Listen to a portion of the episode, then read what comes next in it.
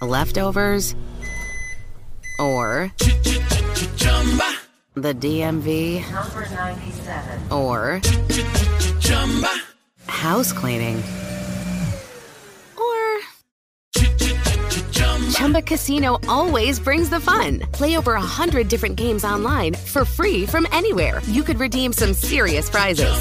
Chumba. ChumbaCasino.com. Live the Chumba life. No purchase necessary. Void prohibited by law. T plus terms and conditions apply. See website for details. Texting privacy policy and terms and conditions posted at textplan.us. Texting enrolls for recurring automated text marketing messages. Message and data rates may apply. Reply stop to opt out. The pandemic has been hard on all our kids. New studies show more than one in three children who started school in the pandemic now need intensive reading help. That's right, millions of kids in kindergarten through third grade in the United States cannot read at grade level. Here's the good news your child can be reading in just 30 days, guaranteed, with Hooked on Phonics. Even if your child has been struggling, Hooked on Phonics will teach your child to read in just 30 days, guaranteed. And right now, you can get started for just $1. Text the word grade to 323232 right now. Hooked on Phonics is highly effective and incredibly fun, and everything can be done right from home and in less than 20 minutes a day. For more than 30 years, Hooked on Phonics has been the proven learn to read program that kids love to use. Text grade to 323232 and teach your child to read in just 30 days, guaranteed. Text grade to 323232 right now and get started for just $1. Text grade to 323232 now. Text grade to 323232.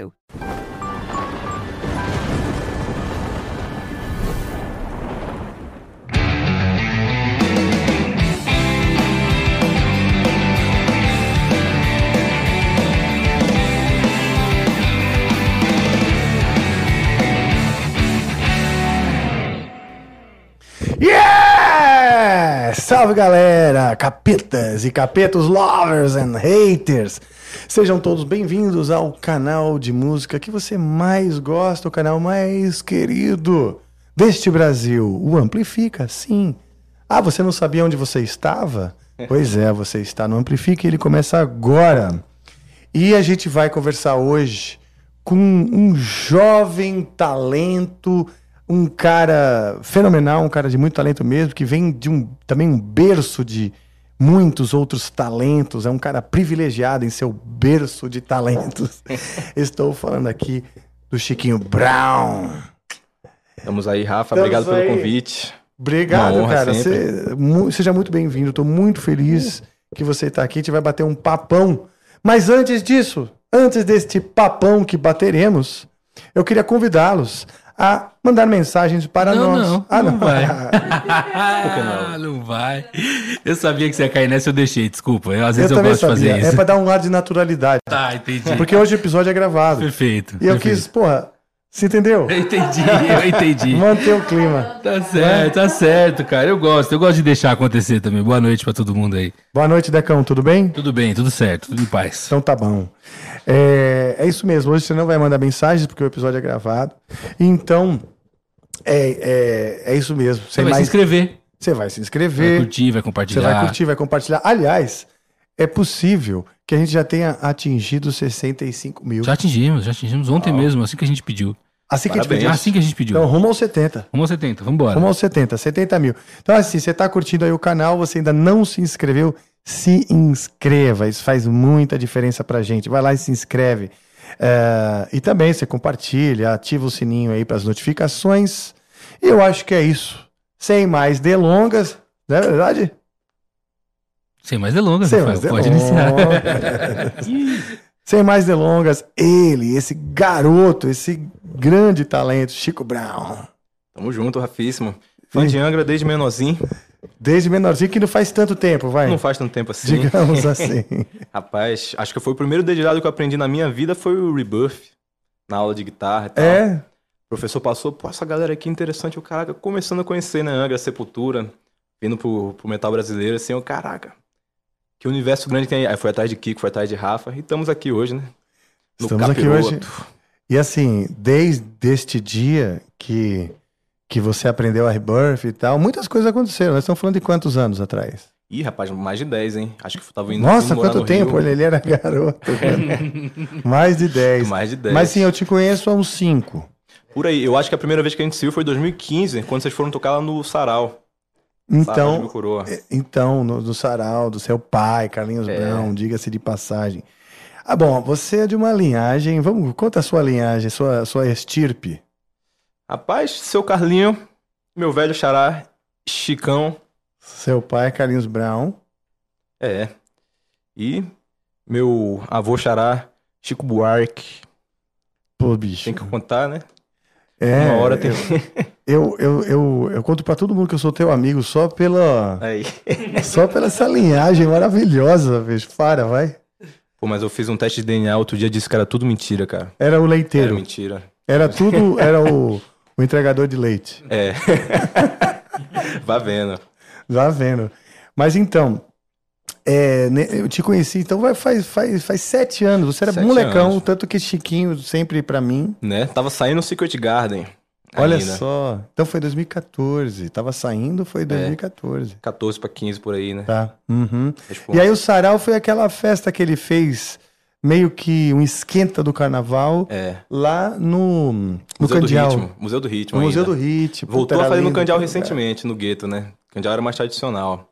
E você lembra que a banda foi totalmente desfalcada, né? Pois é. Foi eu, o Bruno e o Felipe só. Pois é. Fabinho ainda não tinha ido.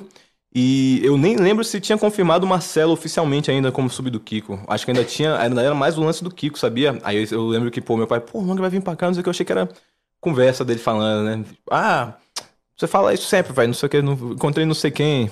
Encontrei a Rihanna, não sei o que. Às vezes é verdade mesmo, mas a gente de moleque, assim, aquela coisa de descreditar.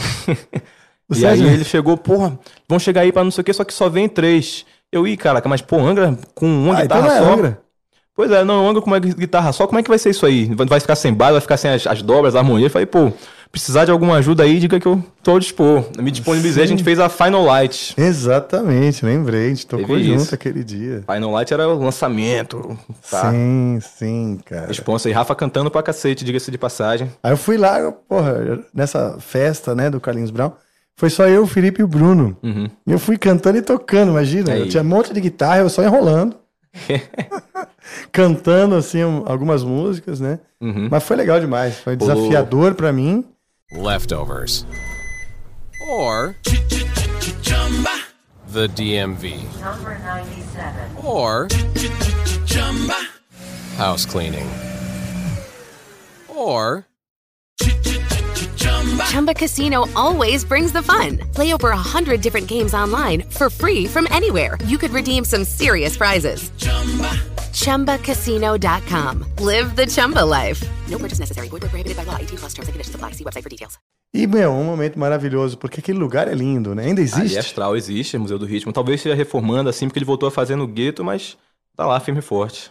Cara, eu lembro que a música, quando nem da passagem de som, assim, quando ela ecoava pelas paredes, É. eu ficava imaginando quanto de história não tem aquelas paredes de aquele lugar. Ali tem história, se não me engano, ali se vendia escravos antigamente. Aí foi virando um negócio meio de museu, assim. Aí Lucky Land Casino asking people what's the weirdest place you've gotten lucky? Lucky? In line at the deli, I guess? Aha, in my dentist's office.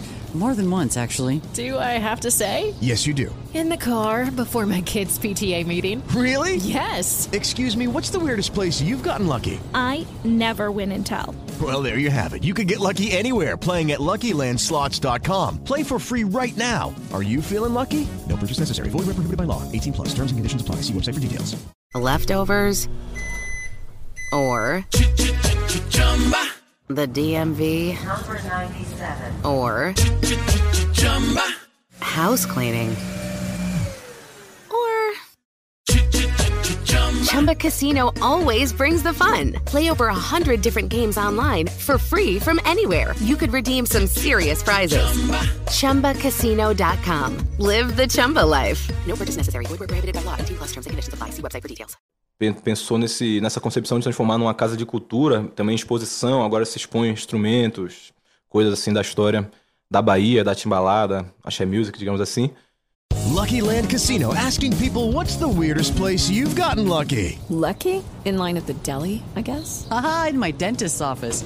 More than once, actually. Do I have to say? Yes, you do. In the car before my kids' PTA meeting. Really? Yes. Excuse me, what's the weirdest place you've gotten lucky? I never win and tell. Well, there you have it. You can get lucky anywhere playing at LuckyLandSlots.com. Play for free right now. Are you feeling lucky? No purchase necessary. Void where prohibited by law. 18 plus. Terms and conditions apply. See website for details.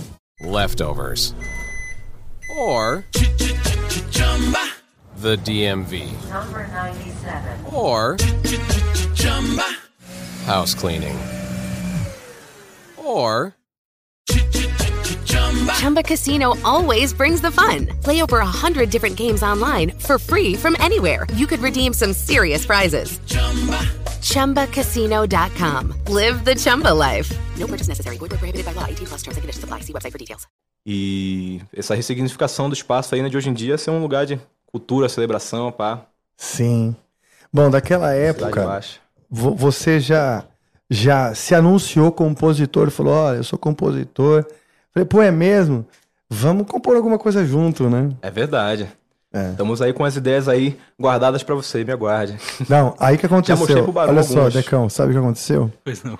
Eu- eu- o, o Chiquinho era compositor, é compositor, um grande compositor.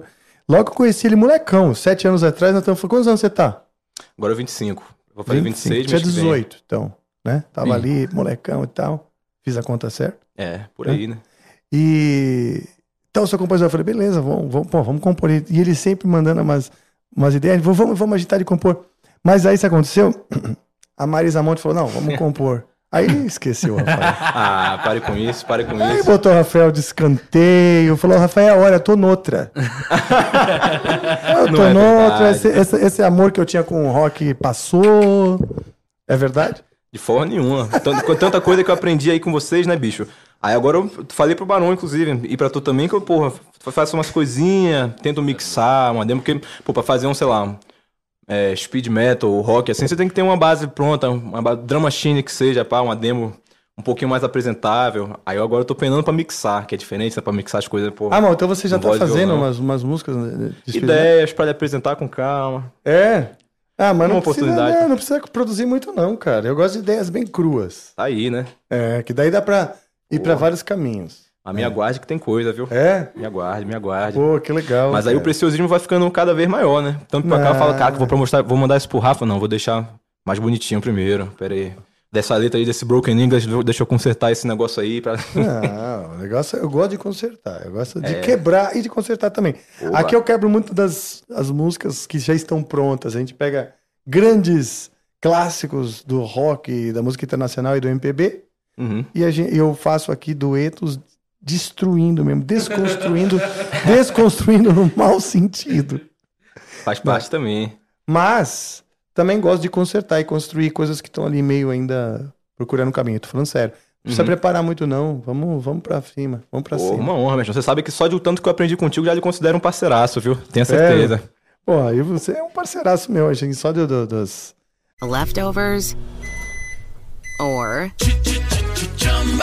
the DMV Number 97. or house cleaning or Chumba Casino always brings the fun. Play over a hundred different games online for free from anywhere. You could redeem some serious prizes. ChumbaCasino.com. Live the Chumba life. No purchase necessary. Void where prohibited by law. 18 plus terms and conditions apply. See website for details. Só das fumaças e dos papos de- que, que já aconteceram, né? Jornadas, né? Sempre que os caras Jornadas vinham por Rio, eu tava lá estrelas. perturbando Jornada nas Estrelas. tava lá eu na, na, na, na beira do palco, ô Rafa! E, e olha uma coisa interessante também do Sarau. Lá no Sarau que vocês conheceram o Dedé, não foi? Foi! Eu lembro do Foi. Felipe falando, pô, nunca mais vou chamar nenhum outro músico pra, pra tocar com a gente na percussão que não seja daqui. Ah, é. Aí a figura foi parar lá na estrada. Pois é, Dedé Reis. Dedé Reis. Percussionista. Há muitos anos ele é percussionista, né? Do seu pai, do Carlinhos. É, meu pai, através da- do projeto ali da Pracatum, ensinando a, a meninada da periferia ali do Candial, ele foi um dos meninos ali dos, dos pupilos, digamos assim, né? Sim. Vem e toca com ele. Depois o Barão levou pro Scorpions, pai. Então, legal que o Barão também já conhecia ele, né? Ah, Sim, creio eu. sim. O Barão falou também do Dedé, né? Uhum. Não, ele é incrível. Eu acompanho ele no, no Instagram, Dedé Reis, percussão. Estudadaço. Aliás, eu, eu tô louco pra trazê-lo aqui, cara. E essa aí, aí explodiu, hein? Explodiu. Aí explodiu. E, e ele é um cara, meu, um, meu, um, muito. Puta, ele é incrível. Como pessoa Uhum. e como percussionista nem se fala, assim. Um cara foda. E a gente se divertiu muito. Viaj, viajamos pra, pra Europa juntos, Europa, né? tudo. Porra. Pô, foi legal demais, cara. Pô, é uma, uma generosidade gigante de vocês com a gente, assim, com a meninada que cresceu ali, pá. Você vê galera indo pro mundo junto e tal. E a gente sabe, né? Dedé é figuraça, pá. E é um cara que também tem esse negócio de subverter o instrumento, você vê ele tocando uns negócios. Você fala, cara, como é que o cara tirou disso na percussão? Isso aí o cara faz isso até em Salvador. A galera manda parar, não sei o que, pra treta, tá? É mesmo? Sei lá, se o cara, o Zedé é um- gosta de é se exaltar no bom sentido. É, é. Tinha um momento do nosso show que o Dedé saía da percussão e dava uns. Capoeira, uma- né? uma- uma- é, exato, umas acrobacias de capoeira ali. E tinha um palco, teve um, um outro palco que era pequeno, né? Aí. Eu falei, "Ih, vai dar bosta. Ele vai pular em cima do teclado, né? vai pular em cima da bateria. Que nada, ele vinha rapidinho, esse pe- pequenininho assim, pulava o mortal, caia certinho, Uma consciência. voltava lá né? pra, pra percussão. Acho que era no Holy Land, né? Isso. Isso, no meio da Holy Land. Porque no final fica.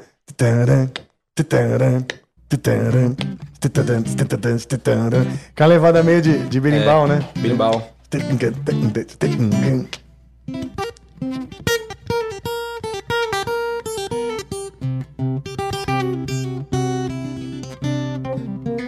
Por aí, né? É por aí. Por aí, cara. É exatamente isso, na verdade, né? Muito bom. Eu lembro de eu conhecendo essas coisas, pensando, caraca, como é que é. Como demora assim pra gente enxergar o quão compatível é o metal, a música modal em geral, até clássica, com a Sim. música brasileira, com o Luiz Gonzaga, a música nordestina, como quanta coisa de. a gente poderia chamar de neoclássico já tinha ali, né? Que a gente vê as progressões harmônicas, o lance do ciclo de quinta, por exemplo. Você vê isso tudo ali, né? No Gonzaga, Com certeza. Até, Dominguinhos. sim. Até porque a, no- a nossa a música veio da música erudita. A música popular veio da música erudita, né? É. A- a- os professores da época Uhum. do Luiz Gonzaga, né? Não só os professores de conservatório, mas aqueles que sabiam um pouco mais, né? É. São aqueles que, sa que sabem o que? Um, sei lá, um Chopin aqui, um Beethoven ali e tal, e você vai juntando, né? Uns cabas da peste erudito. É, exatamente. e você pega tipo, Chi- Chiquinha Gonzaga, o próprio Sim. Pixinguinha. é, a música popular do começo do século passado, assim, do século passado era muito ligada à erudita, tipo as harmonias e as, as estruturas, né? E você Então- imagina para um negócio desse chegar no sertão, né? De conhecimento, era uma coisa que já devia chegar, sei lá, de 1800 até 1900 e pouquinho, a galera devia chegar desatualizada no bom sentido, né? Com uma coisa que ainda não se perdeu e que se conservou lá. Até no. Aí eu sinto no rock brasileiro que os anos 70 que duraram mais, por exemplo, né? Tinha esse lance de demorar para chegar equipamento, vinil. Verdade. Então você vê no final dos anos 70 tinha uma hipizada que lá já tava virando punk, já tava virando Sim. umas coisas mais new age, não sei Sim. o quê. E acho que pode ter sido isso também, né? E o rock no Brasil tem um romantismo Uhum. que nunca quis ficar muito pesado. Uhum.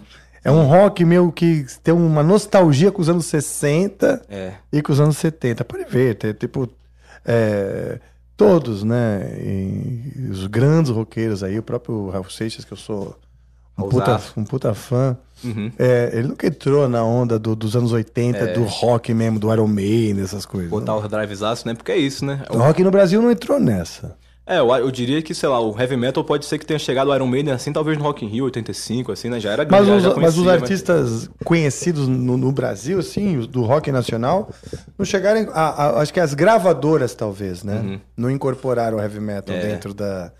Talvez por medo, não sei. E às vezes é uma questão de equipamento também, né? Não sei, porque você vai ver o próprio, sei lá, o começo do metal brasileiro, você vai ver, sei lá, é, Metamorfose, Stress, Taurus, essa galera oitentinha, começo mesmo. Você vê que a galera tava ainda aprendendo a tirar o som, né? E era aquele Ah, negócio, sim. pod- pra ficar podreira, era um podreira quase do inaudível, mas que deu uma estética interessante, né? Corsos também. Sim.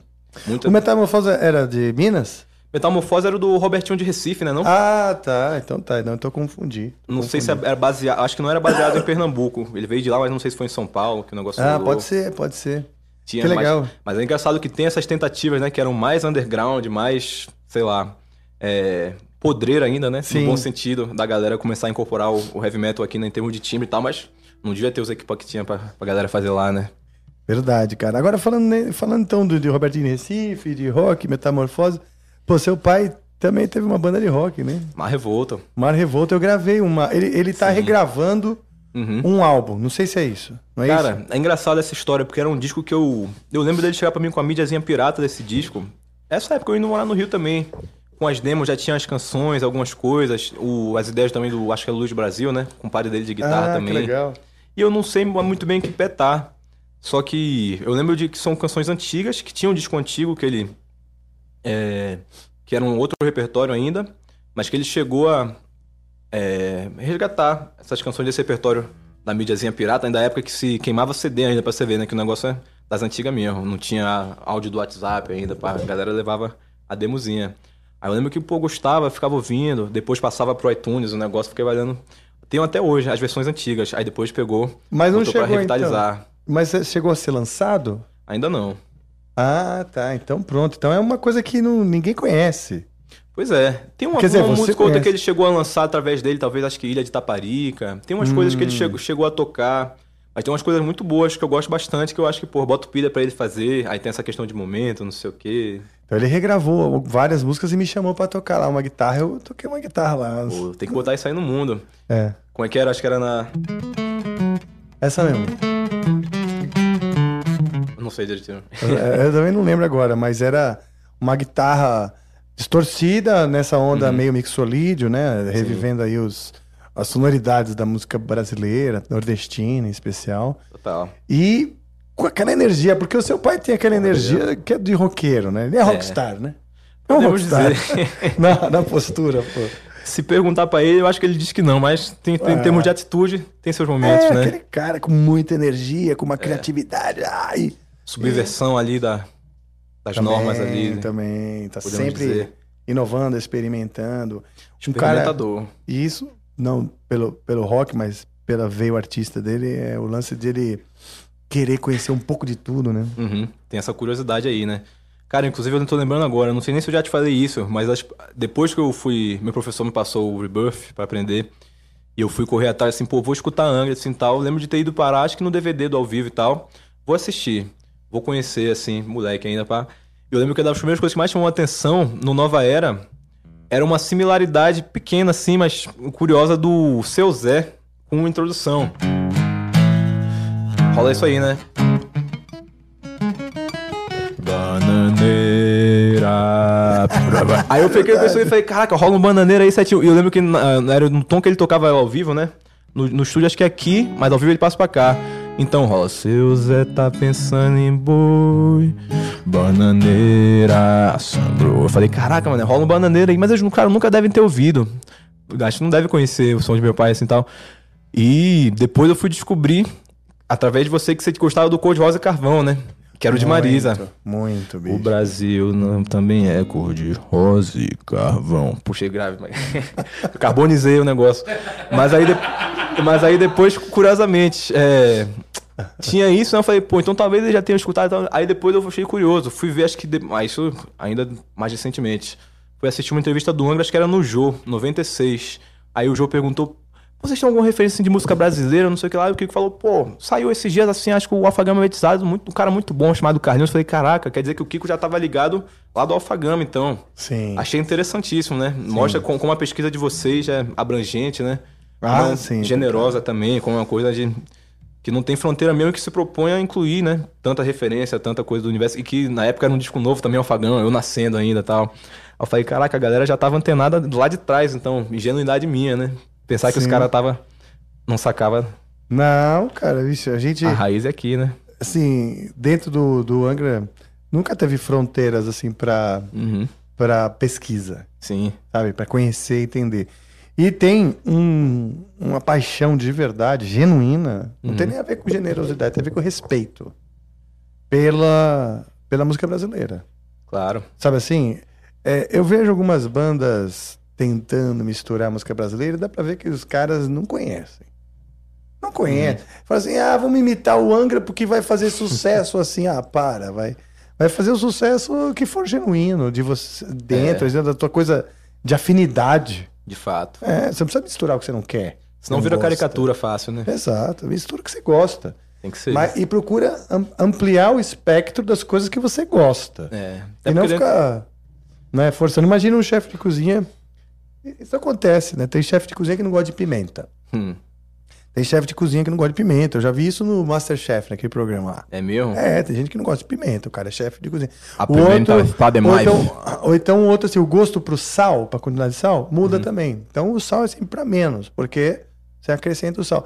Ou seja, mas o cara tem que saber botar uma, uma pimenta. Se ele vai fazer uma música, uma, uma comida tailandesa. Vai fazer uma comida baiana sem gostar de pimenta, bicho? Então. Aí, aí o tompelo não vai ficar bom. Tompelo vai ficar uma merda. O tompeiro tem que pôr. Então, assim, o cara tem que conhecer. Você tá, beleza. Então eu vou botar aqui um pouco, experimenta aí pra mim, tá bom isso aqui? Ou seja, Uhum. é, algum tipo de, de, de, de conhecer a parada. É, né? afinidade genuína ali, né? Com... É, agora, ele, se ele vai trabalhar com, com, com a comida que ele gosta mais. Então, então É. tá. é. Então, o carro-chefe dele é uma comida sem pimenta, beleza. Não precisa ficar. É, ao mesmo tempo, como é saudável também, a gente gostar de outras coisas fora do trabalho também, né? Porque, por exemplo, agora, é, sei lá, eu comecei a estudar música, guitarra especificamente no rock. Tocava piano assim, de ouvido, guri, trilha sonora, essas coisas, mas hoje em dia a gente trabalha com música popular e tal, né? Mas hoje você vai chegar em casa vai querer ouvir outras coisas também, né? O negócio de não precisa ser, tá, vou ouvir pra incorporar isso, pra não sei o que. Não, ouvir pra curtir também, né? Tem a música do ofício e a música do lazer, e essas coisas se misturarem, às vezes uma coisa e parar um lugar e parar no outro, né? Sim. E o quanto que eu aprendi, de, sei lá, de melodia bonita, de harmonização, com o próprio rock, o caso do metal melódico, até um pouco mais específico, o metal progressivo também, que hoje em dia eu consigo aplicar nas minhas referências da música popular de um jeito que se fala, pô, interessante. Ah, Já ah, fica legal. parecendo a música popular até dos anos 70, dos anos, do erudito, como você tinha falado antes, né? Mas é uma coisa que, sei lá, é natural. Depois, você vai, depois a galera vai falar, pô, mas isso aí parece, ah, sei lá, Novos Baianos. Por acaso, assim, né? Pô, mas isso aí parece ah, interessante. O, o Regis falou que os pianos que eu gravei no disco da Maísa pareciam a Renascença. Eu fiquei, caraca, não foi de propósito, mas eu ouvi pra caramba também. Acertou, de certa maneira. Que legal. Conscientemente vai tudo misturando, né? O caldeirão. Exatamente, exatamente. Especialmente se você tem um ouvido curioso, um ouvido que, que Uhum. procura se afinar e tal. Mas uma coisa que eu percebo muito na Bahia é uma a Bahia é muito. Eles estão sempre de braços abertos mesmo. E, e os, e, o- e- e os estilos e tal são sempre bem-vindos. É. Ó, tem um negócio aqui diferente pra ouvir. Opa, deixa eu ouvir, né? Opa! Termine aí. Termine aí. Termine aí essa aí. É. E você tem, né, é, palco do rock, os festivais de rock lá. Tem uma cena de música autoral lá, bicho, de rock que eu Sim. senti falta por muito tempo de ver até no Rio. Assim, São Paulo eu sei que tem, que eu conheço menos. Fico mais Rio, Rio Salvador, né? Mas apareceu uma galera boa, assim, do cena psicodélica Astral Plane, Tango Lomango. Você foi procurar fala, caraca, bem instrumentalizado, timbres bons, bom gosto. E É um negócio mesmo? bem, pô. Fala de novo aí o nome das bandas pra dica aí dos pessoas. Astral Plane, Tangolomangos, essas são duas assim que me vem à mente imediatamente que eu me São surpreendi. boas. Boas É? pra caramba. Olha só. Vale a pena, hein? Legal, vamos ficar antenado aí, hein? Aí o pessoal da produção também aqui do Amplifica pra essas novas bandas aí. Coisa boa, coisa É. boa. Porque- até porque a gente tem intenção de começar a trazer novos, novos talentos. Bom, você Recomendo. tem um talento emergente, aí você tá só no começo da, da Talento, sua grande... Ainda talento, ainda talento. Talento por causa da pandemia, mas tá voltando ao normal, pô. é, agora a Marisa pegou a gente prestado também, né, bicho? Aí Conta essa aquele- história com a Marisa. Você sabe que a Marisa, cara, Hum. teve uma época que... que bom, uma época eu sou fanzaço. né? Todos nós. É. Mesmo, assim, acho que é um artista, assim, muito, muito acima da, da curva, assim, né? Muito fora da curva. Uhum. Então, tem uma época que eu falava para as namoradas, isso porque eu já gosto da Marisa há muitos anos, né? Aí. Que assim, eu era casado com a Marisa Monte, eu podia namorar. Casado Ai, ai. mesmo eu era com a Marisa Monte. Cuidado, hein? Que era uma maneira de manter aquela coisa, né? Só no namoro. Mas depois eu casei com, uma, com a minha primeira esposa falei, ó, bom, a minha esposa de verdade é Monte. Ó, vamos cortar isso aí, hein, bicho. Fica esperto aí, hein? Não vão, não. Não, fa não, eu faço tô- isso. Hoje não, hoje não. Obrigado. Não, mas É. Mary é uma referência gigante, né? Desde que eu me entendo por gente, assim, que eu fico. É, cara, é um negócio de, de, de louco. Então vamos lá. Como que. co- Bom, você já tinha essa familiaridade, né? Eu acho que ela é uma pessoa próxima à família, né? Uhum. E como, começou, como foi a parada de você. Bom, você, pra quem não sabe, né? Chiquinho tá. é, participou da composição das, das músicas do, do álbum novo da Marisa Monte, que é muito legal. Foi feito no meio da pandemia, né? Foi. Durante, assim, mas acho que tinha músicas anteriores à pandemia também. Uhum. Meio que. E agora tá fazendo turnê com ela. Estamos aí na estrada. Então aquele garotinho que eu conheci ali e tal, beleza? Hoje tá fazendo turnê com a Marisa Monte pelo mundo, né? Porque vocês já foram para os Estados Unidos, tudo. Sim. Fizemos Europa agora mês passado também, América Latina outubro. E circulando o Brasil aí também, no Nordeste, meio do ano. Começou aqui em São Paulo, volta pro Rio. Tinha data de começo da pandemia que foi adiado também, não, começo do ano, né? Aí veio o variante Ômicron, fecha tudo de novo. Não, peraí, isso que estão fazendo show, cancela tudo, adia tudo. Aí estamos fazendo uma data de São Paulo agora, é, fim de semana, que era em janeiro, fevereiro ainda, né? Sério? Vocês estão, tipo, como fala, repondo. Repondo. Faz parte também. Mas a Marisa, cara, é, é engraçado, né? Porque eu tenho.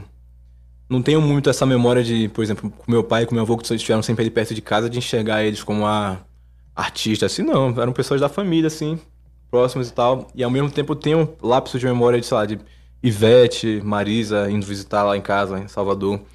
Marisa um pouco menos de frequência porque ela não era do, do Rio, né? Mas na época assim, do tribalista sempre, sempre teve presente. Eu também, pequeno, indo pra casa dela aqui no Rio. E lembro, assim, de já conhecer a música dela, de ser um negócio mais tipo, uau!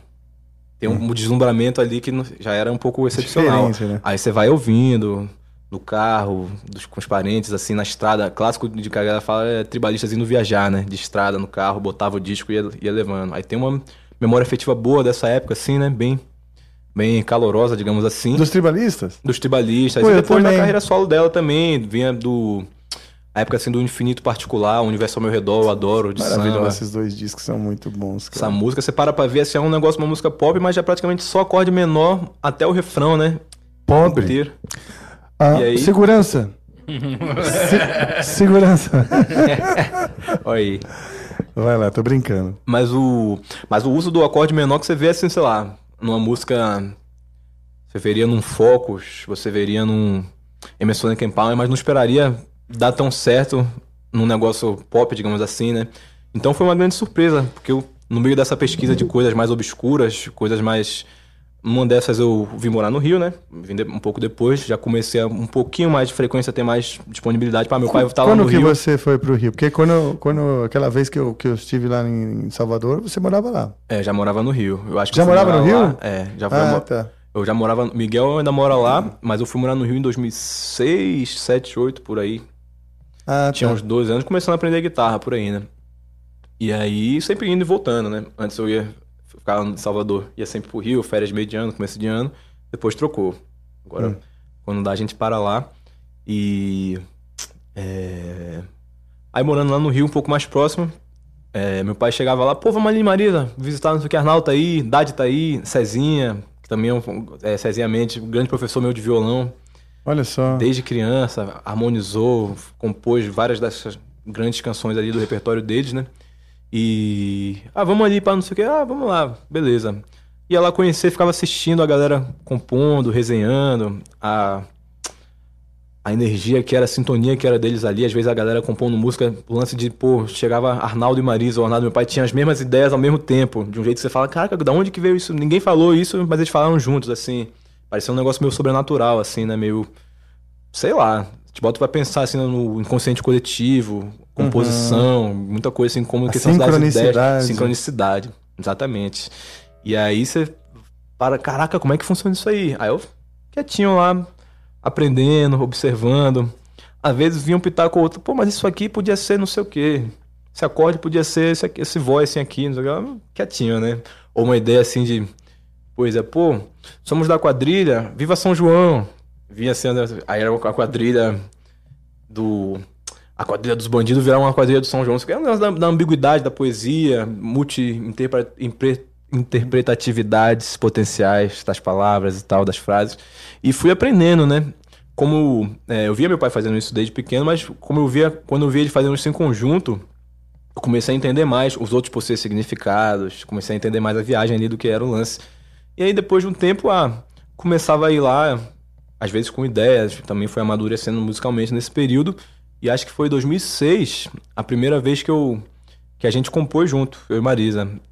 Eu lembro que a, a cena foi a seguinte, a gente estava na casa dela e ia chegar uma companheira de meu pai na época lá, ele foi a, até o, a porta receber ela e ela foi até o interfone apertar o botãozinho lá para abrir. Eu fiquei sozinho, do lado de fora ali, eu comecei. Ah, umas ideias.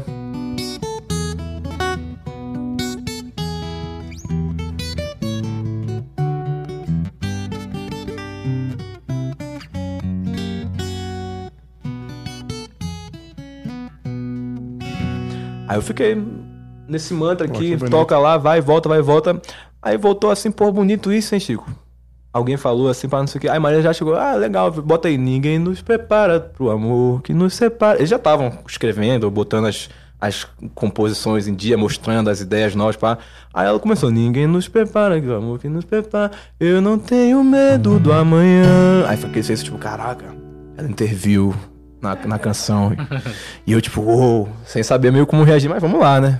Segue o Fingindo aí que era natural. fingindo naturalidade, mas ao mesmo tempo conhecendo a química entre eles ali e te- tocando o barco, né? Vamos lá. Aí não, não- não- também não acredito que importasse ali no momento da onde viesse a ideia e tal. Foi, sempre era natural, né? Uma coisa assim, ah, sempre era tudo bem-vindo, colaborações, contribuições, ideias. E aí foi vindo essa primeira que foi Medo do Perigo. Isso foi em 2016. A gente foi lançar ela no último disco agora. Então foi uns cinco anos pra assim pra sair a primeira. Mas aí da primeira, ah, vamos terminar essa aí, pá, não sei o que, chega aí em casa, pá, não sei o que. A gente se encontrou acho que na casa de Cezinha mesmo. Pô, e aquela lá a gente tem que terminar, né? Vamos lá, pô, tá legal, pá. Pô, mas eu... aí a Marisa chegou, pô, eu tenho essa aqui, essa ideia. Não, mano. Aí fez o calma. Essa aí é curioso, porque geralmente eu costumo compor a partir das melodias, da música e tal. Essa acho que foi a única música na minha vida que eu só intervi na poesia. E também achei super generoso É da parte dela de abrir isso. Amigo, não, é, tu, tu, nanana, podia vir aqui, pananã, ilumina o asfalto negro. Às vezes você fala a frase e nem pensa assim no que quer dizer. Pô, será que vai gostar? Pô, falei merda, alguma coisa assim. Ela, pô, é isso. Gostei dessa. E consegue enxergar um significado que você não tinha pensado ali na hora. Aí vai vindo, termina, calma. Vamos terminar essa aí, pá, não que, chegar em casa. Aí eu fui lá, já fui na casa dela pra fazer, pra terminar as canções. Isso sem meu pai, antes eu ia com ele, acompanhando lá, observando. Ah, mas a gente mora pertinho, nem sempre ele tá lá também, às vezes sumia, Sim. tava ocupado. Pá, não, chega aí, vamos mas fazer. que legal que você teve, você ganhou essa, É, essa independência artística e Tem que ter também, né? Essa, essa soberania, né? O seu, seu próprio território. É, como eu comecei a estudar música mais, mais a sério, assim, com coisas diferentes musicalmente dele, das coisas que minha família costuma tocar, ouvir e tal, eu acho que você vai desenvolvendo uma linguagem ali, né, bem ou mal, aprendendo com os nossos mestres aqui também. e aí eu foi fico lisonjeado quando você fala isso, mas, pô, Ah, você tem um berço. Mas é verdade. Não, não só, tô falando do- do- do- do- dos, do- dos familiares, mas, pô, tô- tô- só de você. Só essa história que você contou aí. Uhum. Caramba, isso é uma faculdade, né? Você, quando criança, ali Exato. acompanhando, isso é uma faculdade, tipo, É. de observar. Tanto É. que você se preparou pro jogo. Inconscientemente podemos Chegou dizer lá que e falou, sim, né? vamos jogar bola agora, que eu já tô sabendo jogar essa bola de vocês. aí. É, a bola veio parar aqui no pé, opa. E É. aí, se for pra cá é gol, se disser que é, a gente passa, né? e aí veio calma, aí depois a gente já, pô, beleza. Quando eu, eu fiquei comovido, né, pô, pela é, o acolhimento, a generosidade de Maísa me permitir intervir na poesia de uma música dela, eu falei, pô, beleza, vamos aqui abrir o baú. Ela querendo conhecer também como estão suas músicas, suas composições, mostra aí pra mim. Aí mostrava uma ou outra, às vezes acabada, às vezes nem tanto. E aí veio, abrimos o baú, né? Uau, que um para o legal. outro, ela mostrando, pô, mas essa aqui eu tô pensando em gravar no disco novo. Aí mostrava a língua dos animais, essas coisas que a gente veio gravar depois. E aí, depois disso, a gente ainda compôs em qualquer tom. Uhum. A gente compôs Deja Vu e depois fizemos Fazendo Cena, completando cinco parcerias pra esse disco e outras que a gente veio a gravar e tal. Não, beleza, a gente tá compondo junto, vem gravar. Aí a gente foi pro estúdio, consegue, começa a conceber, né? Aquela química já de banda, os arranjos, hora do jogo, às vezes no violão, guitarra, às vezes no piano, que era uma coisa que era mais. Violão e guitarra todo mundo faz, né? Piano, Dade também é coringa, como eu, baixista, mas também excelente guitarrista, pianista, uma cabeça musical da Zorra, assim, né? 360 graus. Então você tentando pensar ali no todo. Isso é é uma grande aula de produção nesse sentido também, né? Aí a galera, não, aqui podia não sei o quê. Às vezes você tem uma ideia, uma resolução da harmonia. Às vezes você vê a galera tendo ideias que você não teria para suas composições também, que é interessantíssimo deixar Sim. a magia acontecer ali no momento. Então é um grande aprendizado mesmo, né? Você falou. Você tem que falar algo pra É, falar? não, eu precisava. Eu não queria interromper vocês, mas aproveitando até que vocês estão falando desse, dessa parte de composição e tudo mais, é, e eu precisava puxar muito aquela, aquela, aquele famoso desafio, cara. Não, não, ainda não. Você Eu sabe tô- que hoje tem. Eu tenho trauma. Não, eu vou ter que puxar o desafio. tenho Não, eu, eu, eu desafio. falei pro Cifra, acabei de parar com esse negócio. Você não vai ter como escapar, cara. Nenhum de Sério? vocês. Seu computador não tá ligando, é isso? Eu acho que eu esqueci de ligar. Entendi, tá aí nada. Se puder ajudar ele ali. Não, não, beleza. Eu tenho no celular qualquer coisa. Vamos lá. Vamos lá. O negócio é o seguinte, Rafael. Hum. É, eles estão propondo o desafio do metrônomo hoje. Cada dia eles vêm com uma coisa diferente, né? Você sabe muito bem. O Joe vai ter que trabalhar ali. Já sabe, né? O Joe vai ter que trabalhar. Tá ouvindo? Uhum. Então. Tô com medo, eu tenho Isso- pânico de metrônomo. E eu vi que vocês estavam. Eu não sei se vai ser essa ideia, mas vocês estavam tocando uma coisa antes aqui, falando de bastidores um pouco. Hum. Eu É. não sei se talvez isso case, entendeu? Se tenha essa. Des- essa des- liga. Desembucha o desafio, que eu tô ficando O ansioso. desafio é isso. A gente vai fazer um desafio do metrônomo, onde a gente vai aumentando o BPM de um riff que vocês forem tocar aí juntos. A ideia é essa. Ok. Vocês Ok pra topam? você? Beleza? Ok, Pode ser? Não, então, beleza. Vamos lá. Você queria que ele não tivesse aceitado, Rafael? Queria. Queria que ele falasse, pô, vamos continuar conversando aqui. Agora né? ele já aceitou e você não vai ter pra onde correr, não, cara. Essa- então tá bom. Então esse é o momento, os desafios do Cifra Club. Perfeito. O Cifra Club ele vem é, periodicamente nos desafiando aqui, né? E, e a gente sempre aceita, na verdade. A gente sempre aceita. Então aceito o desafio. Porque lá, o? Chiquinho a- desaceitou, ele aceitou antes que eu. Então fica chato eu não aceitar também. Tá ferrado, cara, tá ferrado. Bom, vamos lá. Qual é a música mesmo? Vamos lá, vamos pegar. Olha só, você andou treinando umas sugestão do músicas aí. riff, mas eu andei treinando também canções. Aí, pô, o que, que, que, que, eu que a gente poderia fazer aqui em acústico, né? Em duo com o Rafa. Falei, pô, temos aqui tantas canções, mas eu fui parar no DVD do acústico, dele com o Kiko. Aí eu falei, vamos, tesouro. Vamos, Não se misture com tesouro. essa gentalha, deixe comigo. Você. Você falou do, do DVD acústico do Kiko, né? O DVD dele. Ah, é do Kiko? Eu achava que era do Angra de vocês. Não, não, é um DVD do Kiko. É. E o Kiko convidou alguns amigos para participar. Na verdade, convidou pouquíssimo. Convidou o, o tinha o Bruno Valverde na bateria e tal. Uhum. Mas ele achou que, que ia ser legal também. Era uma celebração da carreira dele, esse DVD. Maravilha. E ele queria fazer algo comigo ali, em celebração também aos anos de parceria e tal, né? E, E que e aí nós. viu? Pois é, são muitos anos de parceria. E aí a Late Redemption, é, a gente tocou que representa bem essa, essa, essa parceria, né? Sim, e eu acho incrível como essa música também consegue sintetizar tudo que eu acredito, né? A música brasileira com a música do mundo, com Angra, com daí em diante. Uhum. Por aí vai, Milton. E É, pô, Milton Nascimento, cara. Você tem alguma história com o Milton Nascimento? Não tanto quanto eu gostaria, já vi assim, bastidores, camarim, mas nessa proximidade toda. Aí foi, eu achei curioso, que foi quando. Acho que vocês postaram essa canção algum dia assim na pandemia, e foi uma música que eu, porra, ouvi assim, fiquei tocado, que me pegou pela mão, assim, pá, durante a pandemia, no, sen- no período que eu falei, porra, legal, me ajudou assim internamente, pra compor também, pra estudar. E Olha, aí. essa música, esse, esse- o desafio do metrônomo, por acaso. Me, me explica o desafio melhor. Tá rolando um metrônomo aqui. A gente que vai que colocar no fazer? BPM lento, que vocês podem definir aí pra gente começar. E aí a gente vai aumentando. Certo? Vocês fazem alguns compassos aí tocando pra galera ver, e aí ele vai pausar e vai aumentar e vai soltar de novo. Porque se a gente for fazer progressivo, vai acabar perdendo a cabeça e vai, vai atrapalhar. Entendi. Mas aí como é que vai ser? Vai fazer 10 introduções e cai na canção? Ou faz. É, então, Não, vocês podem escolher só, um, só um- uma passagem ali, rapidinho, intro, né? pra tocar. Pode É, ser tocar a assim, intro, com uma pode ser... introdução aí que ela é chata de. Essa daqui eu me perco toda hora também. Faz parte. Fico na hora de, de mudar umas posições aqui. Mas vamos lá, num bem lentão então. Vai lá. Se for fazer com duas batidas por, por acorde, vai ficar tipo assim.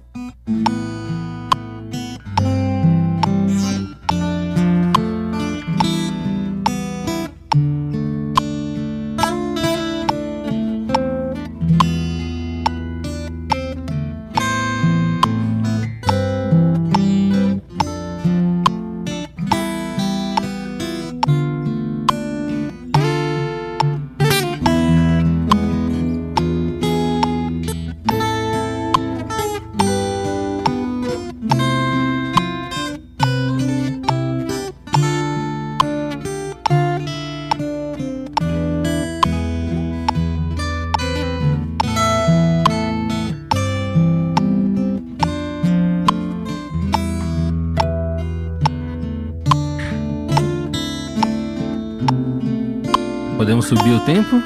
Pode. A gente vai fazer um Tava pouquinho menos, bom. tá? É, então, vamos fazer um pouquinho menos. Ai, ai, Pode subir relativamente... Relativamente É. cinco pontinhos. Um,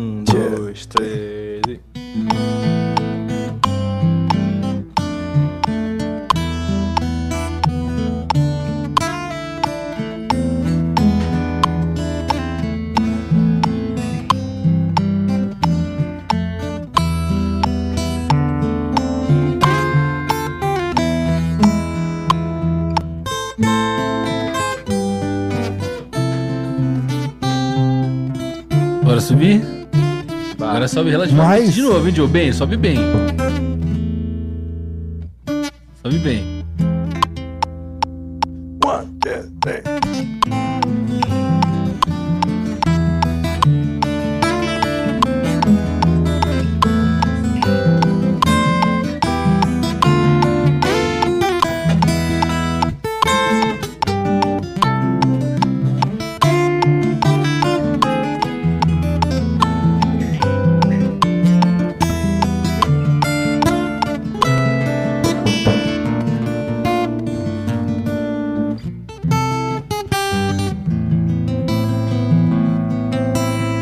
Um pouco? Você quer subir mais? Sobe mais um Então pouco. sobe mais, vai. Vamos Vai, tudo última. isso é louco? Vamos à última.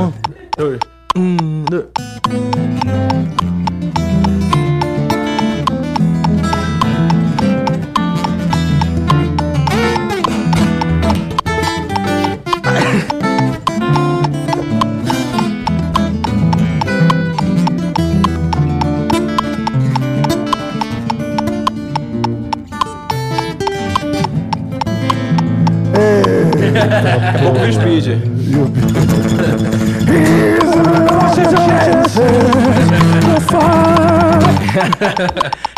Agora fodeu. Aí vira palheta. É, melhor ir na paleta, melhor ir na paleta. Ó, é o seguinte, se você pretende a se aprofundar no seu conhecimento musical, vamos dizer que você já conhece o Cifra Club. Você já olha ali as cifras, as letras. Parabéns, você está no bom caminho, não é? Na verdade, Chica, você já usou o Cifra Club para aprender músicas? Cara, digamos que eu sou um pouco mal acostumado com o ouvido. Tirar as coisas de ouvido e tal. Ah, é? Você tem um bom ouvido. Há quem diga que sim. É mesmo, você ouve e vai saindo. A galera. A galera diz que sim. O chamado ouvido obsoleto. É, o meu buceleto também. É. Já não presta pra muita coisa, mas Opa. ainda existe, ainda está lá. É o que temos. É o que temos. É o que temos. mas então, eu não, eu uso muito o Cifra Club. Eu tenho um ouvido legal, mas assim, sou preguiçoso. Sempre bom, então, né? acho que o Cifra Club simplifica a minha vida, porque tá lá a letra com a cifra, então eu recorro a isso muitas vezes. Aí. Mas agora eles têm um negócio chamado Cifra, Club Academy. Ó. Você vai lá no cifraclub.com.br barra academy. E lá tem vários cursos, cursos específicos de instrumento, violão, guitarra, teclado, voz, curso de canto, né? E então lá você hoje consegue então se aprofundar nesse é, como se fossem cursos online, uma escola, academy, uma academia, uma escola de música online. Vou lá puxar uns pesos também, sacanagem. Isso, você pode ter vários. Você vai falar, você vai pegar o curso de violão, você vai Agora o bíceps. Aí. Tem de tudo, tem de tudo. Smart Fit tá tem por fora. tríceps, quando você vai ficar bom no cabo, assim, ó, é tríceps. Você fica assim, ó. Põe e tira. põe e tira. Mas é isso.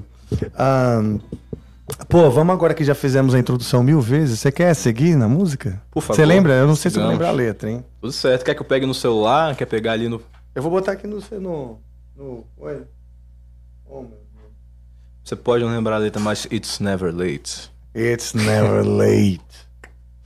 Ahn, É que nem ah, que claro. nossa companheira aqui, ela é, ela é vegana, né? A ela- Ana? É, aí ela, ela- a dieta dela não permite que ela ingira laticínios. Então sempre que ela vai pedir uma coisa assim, leite de castanha, leite de não sei o que, aqueles leite vegano, lembre-se, it's never late. Isso é uma piada pra Angra maníacos, né? Só quem, quem sabe, sabe. Quem sabe, sabe. Só, o- E só os maníacos mesmo. só os maníacos mesmo, exato. Eu também não posso com laticínios, mas mais por conta da intolerância à lactose. Né? Aí. Daquele também do gases e às vezes um pouco de moleza, né? Não no corpo, mas na consistência. Ai, ai, ai. Vamos lá. Ah, Late Redemption. E outra, olha aqui, no, eu, eu recorro ao Cifra Club também porque tem a letra pronta, sabe? Você decora bem letra? Mais ou Tem menos? meus momentos. Tem seus momentos. É, depende, né? É. Tem música que eu ouço muito prestando mais atenção na melodia e tal. Aí a letra. Às vezes você decora e não, nem se liga no que tá dizendo ali. Principalmente em inglês também, né? Depois você vai ver e fala, caraca, é verdade isso aí. Mas olha só. Olha que maravilha. Primeiro que aqui tem, ó, tem o começo rapaz. inteiro aqui, ó. Maravilha. Tá? Tem o começo, o cara quer aprender. Isso aqui no Cifra Club, não é nem no Academy, é no Cifra Club. Aí você tem a autorolagem, que não é. Nenhum- Autrolagem, né? Não é bem. É, Acontece. É, é, é autorrolagem. Mas isso aí na indústria toda, né? Na internet, isso tudo se. Ó, aí você põe a velocidade que você quer, o tamanho da, da letra, deixar grande aqui pra gente. Maravilha. E o tom também, se você quiser mudar o tom. Sempre bom, né? mudar. Mas vou botar no tom original aqui, porque é o que a gente conhece, não é? Se mudar o dedilhado aqui, ferrou. É. Não, não, vamos, a gente vai aqui no nosso. Deixa o desafio só no BPM meu. Tom, É, gente. Exato, é. Ele vai descendo? Você lembra dessa? Lembro. Mas eu tinha Põe pensado. o creme, põe o creme aí para nossas vozes. Opa, um E reverbzinho. diminui a latência, tá? Diminui a latência. No meio não, né? Aí já não, né? Maravilha. Vai lá. Como faz? Eu faço a oitava do Kiko, você faz a de cima, né? Ó o creme aparecendo. Ó o creme. É, falei que era com creme. Oba. Ahn, Puxamos é a intro? Eu não lembro como é que é quem começa. Ah, seria É o Kiko você junto, mas... começa? Ah, seria você, mas eu faço na de baixo ali, a gente faz juntinho. É? Pode ser, sei lá. Tá. You wasted all your chances to find yourself lost and lonely. We're so foolish, we're so selfish, much too blind to realize you messed up your own life.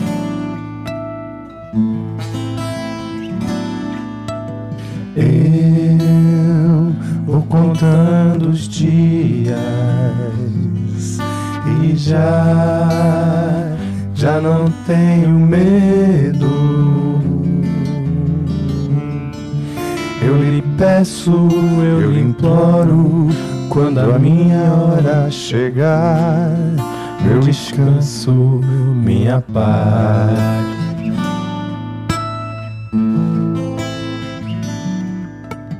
Cante uma canção desconhecida. Poisoning with hope hearts around you. Plante mais lembranças na sua vida. Death is calling you now or never. Nada além do amor é o que parece. Please the ones you love before you miss them. Toda minha dor na minha prece. My chances, cause life is short. But it's never late. Time to find redemption. Only love. voltar. Resurrection. Mark my words. God's abandoned this world.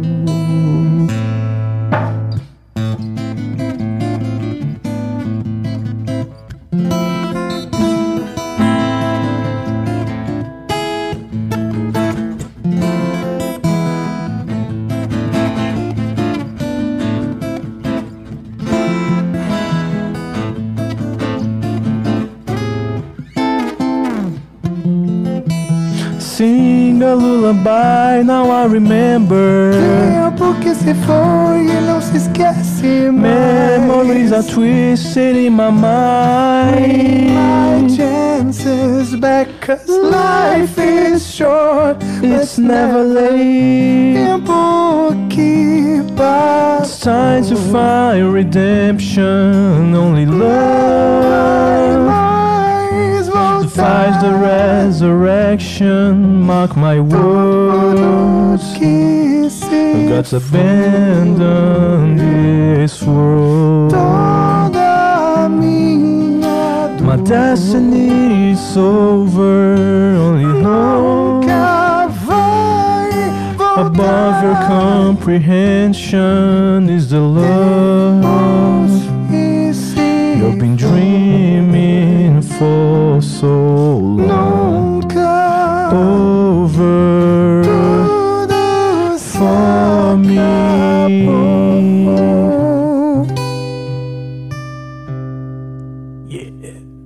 Maravilha. É. Uma honra, mestrão. Porra. Uma honra. Aí Digo, sim, cara. Chico Pô, Loureiro. falar uma coisa aqui. É, para mim também é uma honra, cara, porque sabendo desse seu background com a MPB, né? E o Uhum. rock. E essa é uma música que justamente tenta mostrar isso, mostrar que o Angra, Os né? dois universos são um só, né? É, essa- esse encontro de rios, né? Encontro de águas. É. E performar aqui, aqui contigo, pô, e, e, e ter a aprovação, né? Você é um cara que já vivenciou tanto, né, dentro- nessa área e falar, pô, essa música é legal. Não seja por é- isso, mas- Não, sério, pra mim é uma alegria muito grande, uma honra muito grande. Eu gosto, bicho. A gente tem tanta música aí que a gente fala, eu passei por muito por isso em casa, né? Porra, abaixa esse som, tá alto, não sei o que, não sei o que. Aí depois eu ia assim no piano e no violão, tocava a mesma canção, a mesma melodia. Pô, mas é bonito isso, hein? É o que você tava pedindo pra baixar agora, bicho.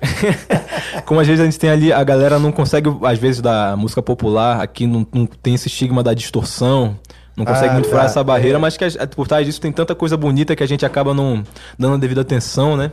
É, a distorção da guitarra, né? O som distorcido, ela é o grande hum, divisor, né? É. De- porque assim, quem não. Irrita mesmo alguns ouvidos. Quem não tiver normal, né? acostumado, é costume, como Exato, tudo na é. música, na cultura, né? É costume. Quem gosta, né?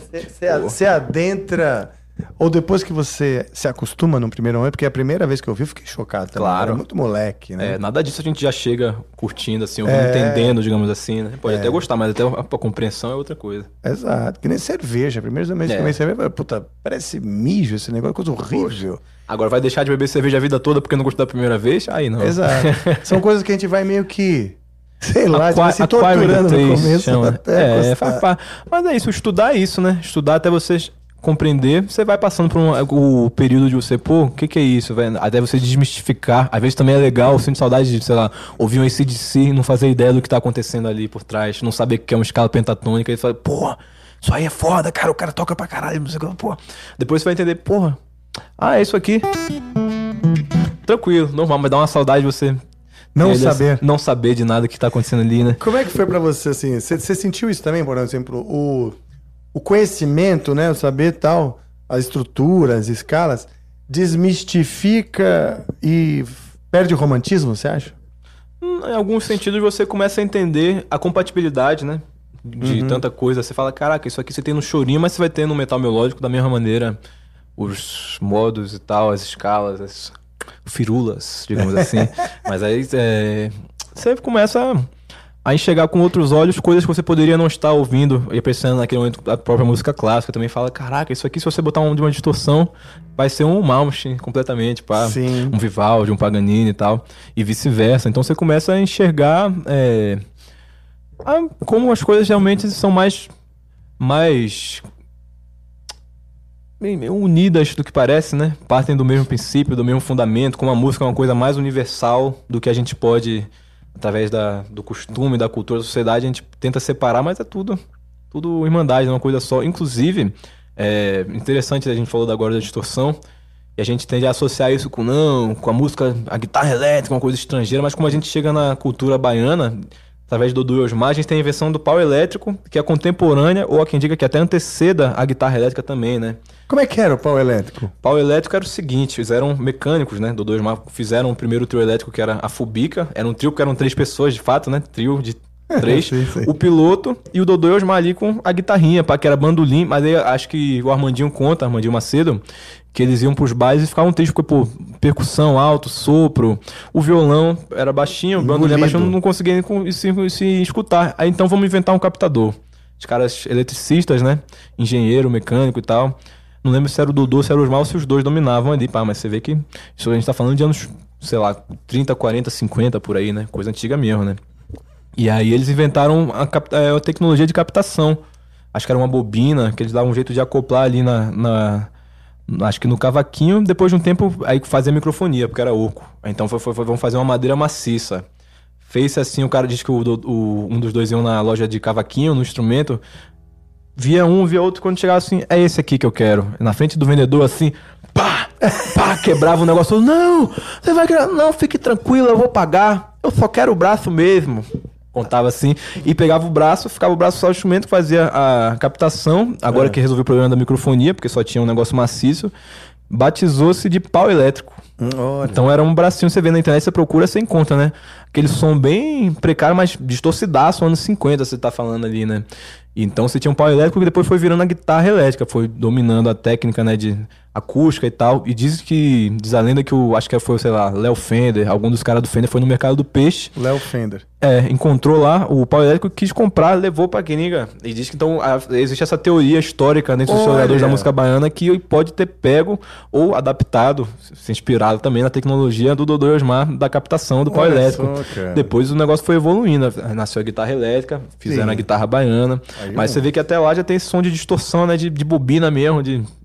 É, e o próprio amplificador do, dos trios, que depois foi virando um negócio grande, caminhão e tal, foi virando o, o- aquele falante, cornetão, sabe? Não tinha amplificador ainda, né? Então era aquele negócio porque é a distorção natural do equipamento, né? Da antiguidade mesmo, da velharia que tinha ali, e ia virando um som característico que a gente pode chamar de que foi um nascimento da distorção da música brasileira contemporâneo, né? Sim. A, a música do mundo. Então é uma coisa tão nossa. Que legal. Quanto dos Fender da vida também, né? Mas que cada um fez Não, suas pro- E Ah, é. existe essa coisa, né? Essa, essa, essa lenda de que, de que Dudu e Osmar criaram a guitarra elétrica antes do Léo Fender. Isso é, ter- é muito legal, cara. É, aí é claro que isso vai ter a galera se defendendo lenda, vai dizer, vai, um vai dizer que não, eles fizeram a parte elétrica, mas a parte acústica realmente foi lá fora, o Les Paul acho que foi até antes, né? Sim. Aí outro vai dizer, não, mas a gente que fez, não sei, vai defender a própria bandeira e tal, e dentro disso a gente tem o conhecimento no mundo, né? Como você tem, sei lá, nas religiões, as é, divindades representando os símbolos da natureza ao mesmo tempo em lugares do mundo diferentes, do outro lado do mundo, antes da internet, antes de Cristo, você tem as galera chegando às mesmas conclusões na ciência, na religião, na espiritualidade de coisas tão distantes, você para pra ver como é que as ideias circulam, né? Como é um lance realmente difícil de desmistificar o tal dito inconsciente coletivo e que faz a gente acreditar Mas que é- pelo menos ao mesmo tempo Você vê as pirâmides, né? A tecnologia das pirâmides da dos astecas Imagine. e do Egito, que teoricamente são em tempos diferentes e geografias completamente diferentes. Tá tudo ali no mesmo modo grego, ou egípcio, ou asteca. mas é tudo o conhecimento universal, como ele vai. Não tem muito isso, ah, o inventor, ah, não, mas essa civilização fez primeiro, essa aqui, que historicamente tem um registro aí. Você vê que é- conhecimento é tudo uma coisa universal, de fato, né? E a Sim. música também é a mesma coisa, né? Mesma Composições, você faz, fez uma música lá criança, depois você vai descobrir que um cara hoje em dia chegou e fez o riff igualzinho que você fez. Falou, pô, eu fiz esse riff também. Não vai depender de. O cara pode, você pode não ter lançado, ter tocado dentro do seu quarto, o cara foi lá e fez. Não quer dizer que ele te plagiou, não quer dizer que nada disso, quer dizer que você estava sintonizado aí na mesma fonte, né? Sim. Foi Agora, uma coisa curiosa é dessa coisa- matemático também, né? Sim, e tem uma coisa curiosa dessa inspiração que o brasileiro tem. O brasileiro tem uma Uhum. inspiração forte, assim, para ter ideia, para né, pra criar e a criatividade.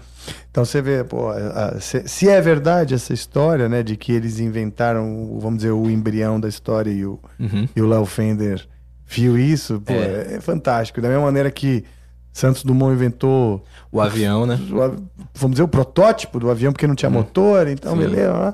Os caras conseguiram meter um motor ali e virou o avião de hoje, né? É isso, né? Tem o motor, tem o captador, tem É. o, a, o aerodinâmica, tem a acústica. São fatores aí que a Dizem gente que vai cada um e a Molhados, parte, né? Secos e Molhados foi a primeira banda a vir mascarada antes do Antes do Kiss. Antes do Kiss. Antes do Kiss. Eu já, Então, eu já ouvi dizer, isso aí. Então tem várias, né?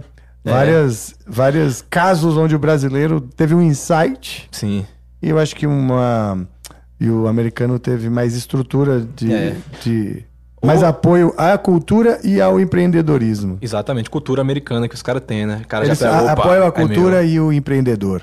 Pois é. E aí junta as duas coisas. E aí a galera fala disso também, que o, na época o, que desvanta- a desvantagem historicamente para se comprovar isso foi que o Dodô e Osmar não tiveram né, a malícia de patentear. Ah, não, a gente inventou isso aqui para não sei o que lá. Os americanos são americanos, como a gente sabe. É, americano é americano. Inventou Mas a gente acredita. de patente. É, mas a gente acredita no potencial de todo mundo de desenvolver e de realizar, né? Não precisa ser uma competição. Exato. É um, é um bem para a humanidade. A guitarra, no É. fim das contas, é um bem. É um bem para a humanidade, né? Amém. Amém. Muito para todo mundo ficar feliz. Pra todo mundo ficar feliz. Obrigado pelo esse colorido. Não tem treta. Tudo complementar. Ótimo. Aí. Você é um pacifista. Tem que ser, né? Tem que ser. No mundo de hoje, tá difícil, as coisas suficientemente difíceis. Sim, tem razão, eu, eu concordo. Então deixa eu voltar um pouquinho. É, vou- né, naque- no fato, é muito, muito interessante para mim que você foi testemunha ocular Uhum. do, do processo criativo do- do- do- dos tribalistas e de outros momentos. Aham. E também do seu próprio trampo agora, né, com a, com a Marisa. Você falou que o Cezinha, ele, vamos dizer, ele ajeita a parte da harmonia.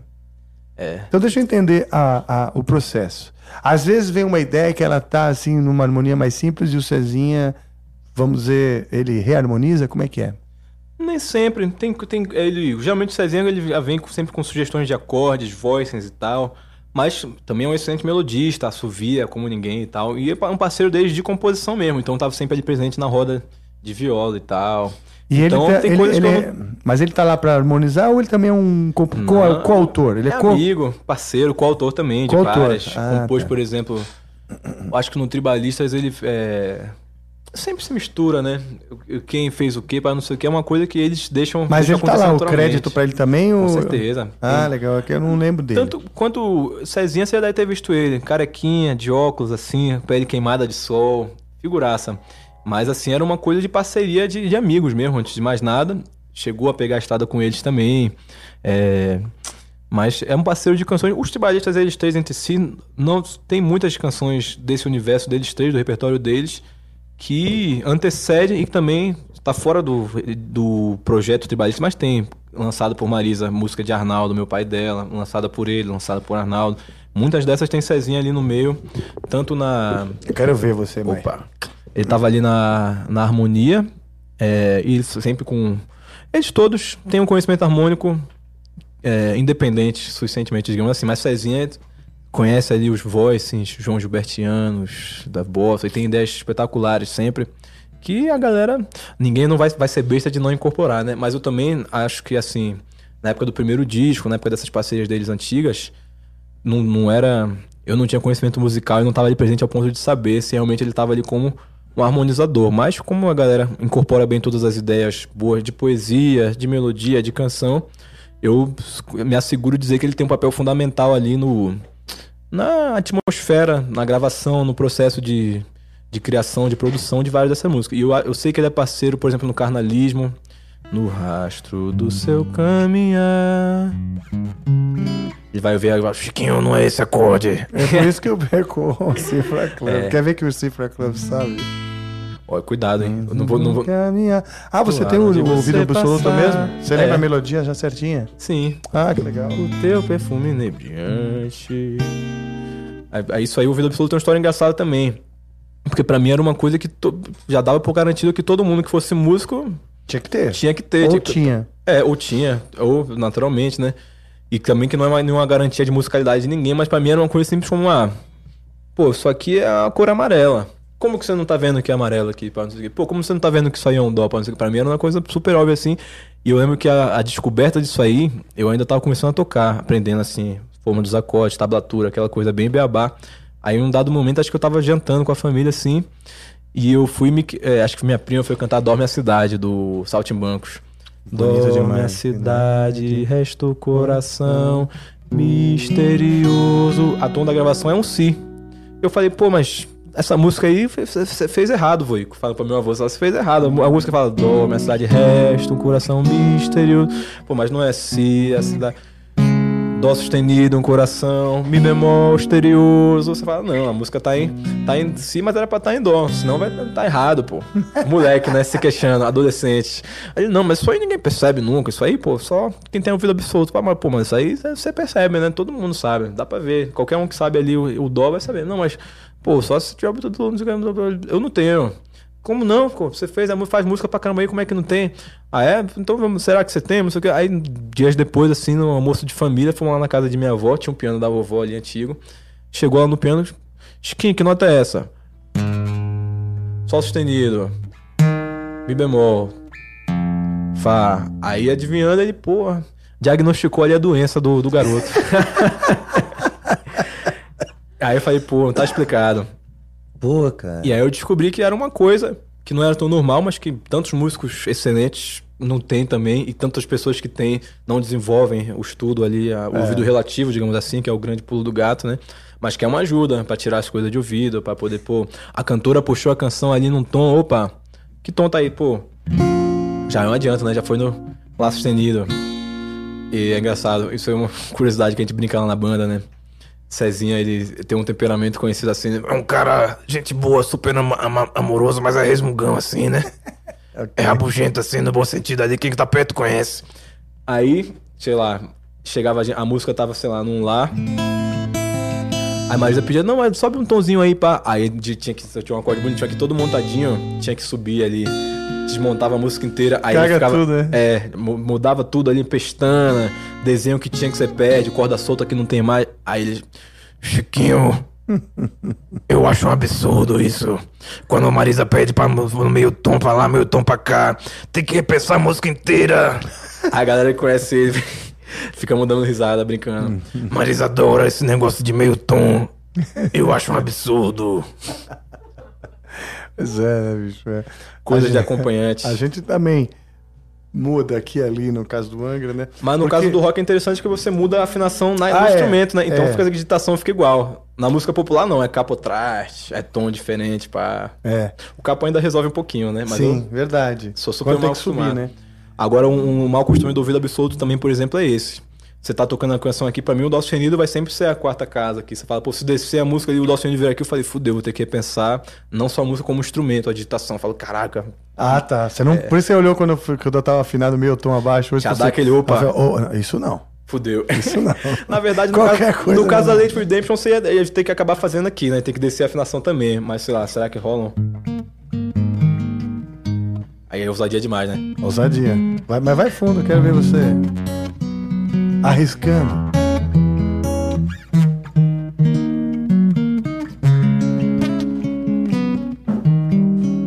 Você tá fazendo em bemol? É. Tô desfazendo memória. é. Aí vai as mil possibilidades de digitação, né? É.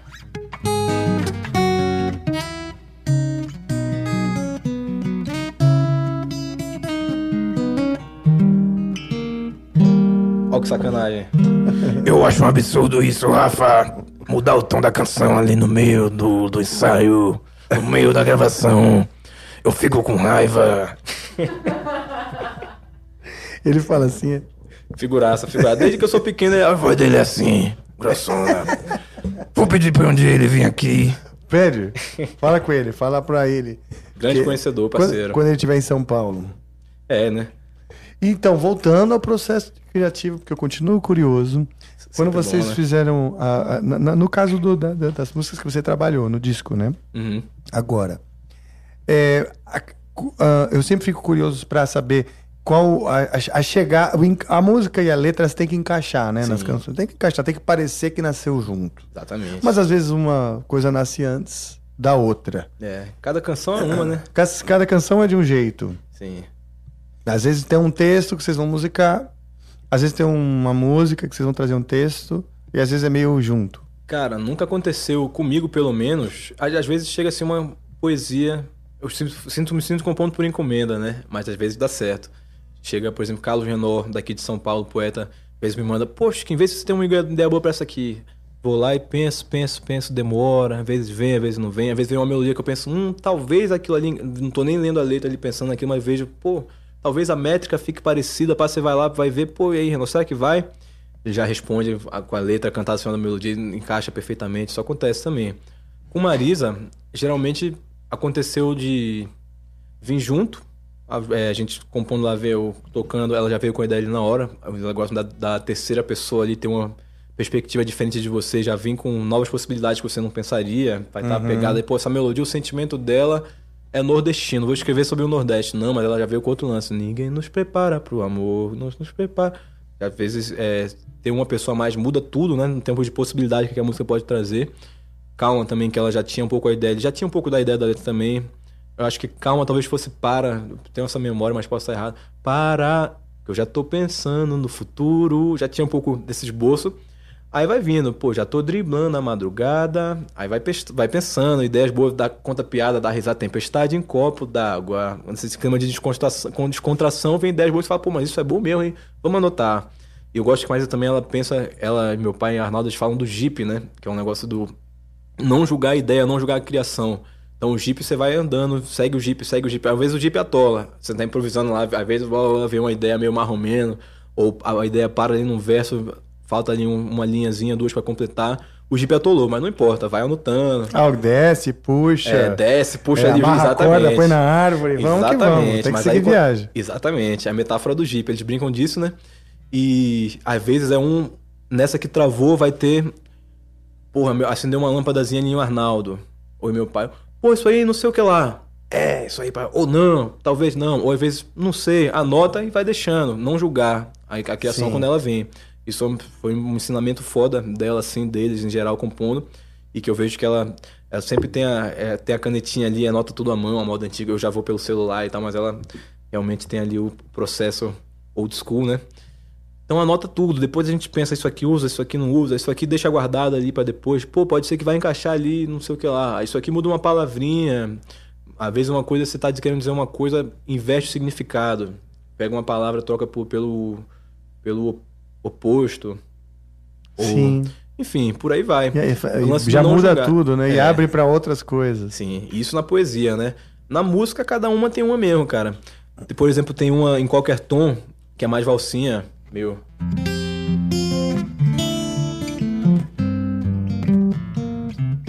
Eu tinha feito essa melodia lá atrás, na época que eu tava ainda compondo, pensando em compor uma com meu avô. Mas Olha. ele gostava das minhas valsas, né? Gosta das minhas valsas, eu deixo pra ele, mandava assim uma, pô, essa aqui é a valsa em Fá. Aquela ali é a valsa em Sol, que veio virar a nossa primeira parceria, Maçã do Pior.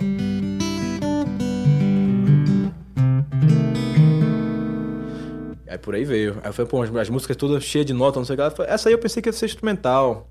Meio infantil, assim, acho que não vai dar corda, não. Não, quero essa aí. Ele gosta das- dos desafios também, né? Gosta de pegar as, as complicadas. As poder- difíceis. É, pra poder escrever. Aí vai parar uma palavra, pô, a melodia cheia de nota vai ter que ser um palavrão pra poder complementar, né? Foi parar em Massaranã do Pior, que é uma praia baiana. Por aí vai. Olha só, que legal. E é uma dessas que acabou que a gente tentou fazer e não saía. Eu tentei fazer também sozinho, não conseguia. Mandei para o próprio Renal fazer. Ia, mas talvez não, não ornava tão bem assim a melodia. Aí eu, numa dessas, tava conversando com ela. Pô, Mary, é foda, né? Tem essa aqui. Mas foda, é tanta palavra, tanto verso, né? Tanta possibilidade. Conversando, ela, pô, então escreve aí. São tantas palavras, tantos versos, tantas rimas. Assim. Aí, porra, gostei. Do que ela achou esse mote do tantas. Às vezes é uma palavrinha que você encontra que desbloqueia ali a, a música inteira, né? E já Uhum. vai. Tantas melodias a voar. Aí vai vindo uma nota certa pra dizer o que se sente. São tantos poetas habitando aqui na gente, a sussurrar, a suspirar. Então foi uma canção que a, gente conversando sobre o processo de composição. Isso se tornou a, pró- a própria composição em si, né? Olha que do- doideira. Que legal. Numa palavrinha assim Toca que mais um pouquinho dessa aí. Aí vai. Eu agora fiquei curioso de ver como vocês. É, é quase uma resposta na sua pergunta. São tantas ideias, tantas musas e plateias, tantas odisseias pra contar. Eu tava, sei lá, estudando mitologia, tá lá no Symphony X de Odyssey. Aí foi, pô, a Odisseia, vi uma referência poética, veio parar num lugar pro outro. Daí vem ideias, música plateia, tantas odisseias pra contar. Tudo ornando, né? São tantos acordes acordando aqui na gente. Tanta harmonia, tão assim, tão de repente, a, sus, a, sus, a murmurar, no a murmurar. Santos sentimentos e momentos de alegria. Noite vira dia até cansar. Esse era um acorde de Cezinha. Noite vira dia. Subvertendo ali, né? Até cansar. Sabe os conselhos? São tantos instantes, são tantos amantes na estante do amanhã. São tantos instantes que não deixo pra depois a sussurrar, a murmurar, no amor, no amor morar em qualquer tom.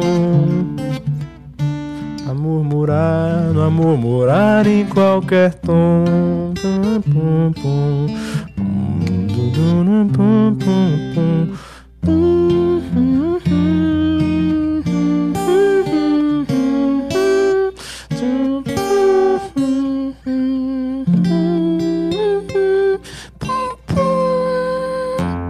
Vai. Uau, que legal, cara. É bonito isso, hein? E eu lembro que você Isso é tinha- uma, val- uma, uma valsa. Valsinha, eu sou valseiro pra caramba, né? Você é valseiro? É. Essa, é uma das que você fez com seu avô, não?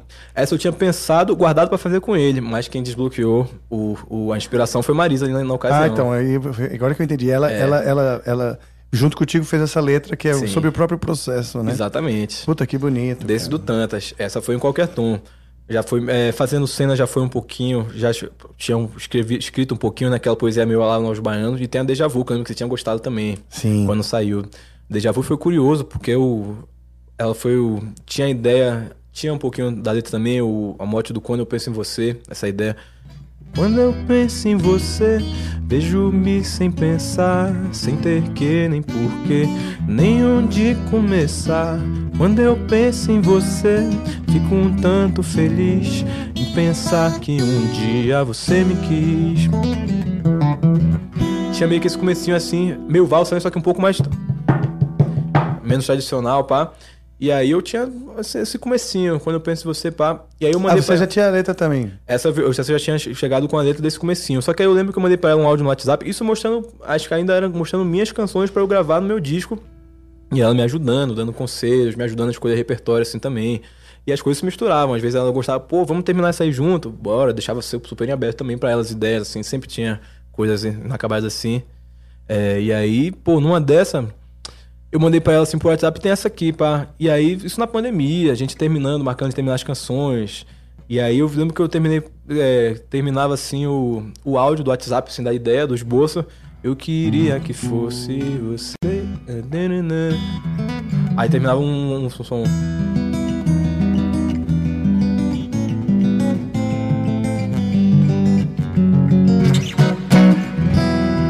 Era meio que um final de música, arranjo de áudio de WhatsApp. Pra ver que até nessas coisas a gente vai embeleza. Não pensa, mas sei lá, não vou.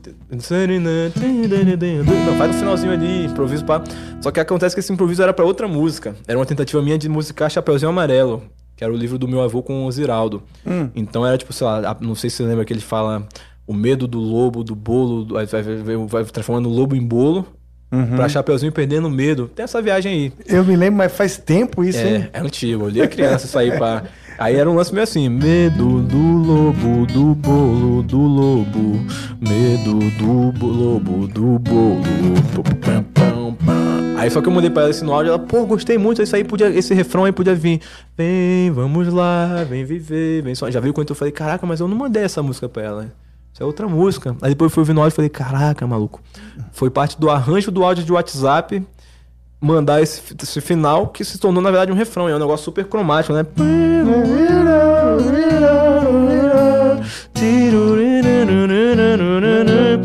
E é super rock progressivo também, você para pra pensar.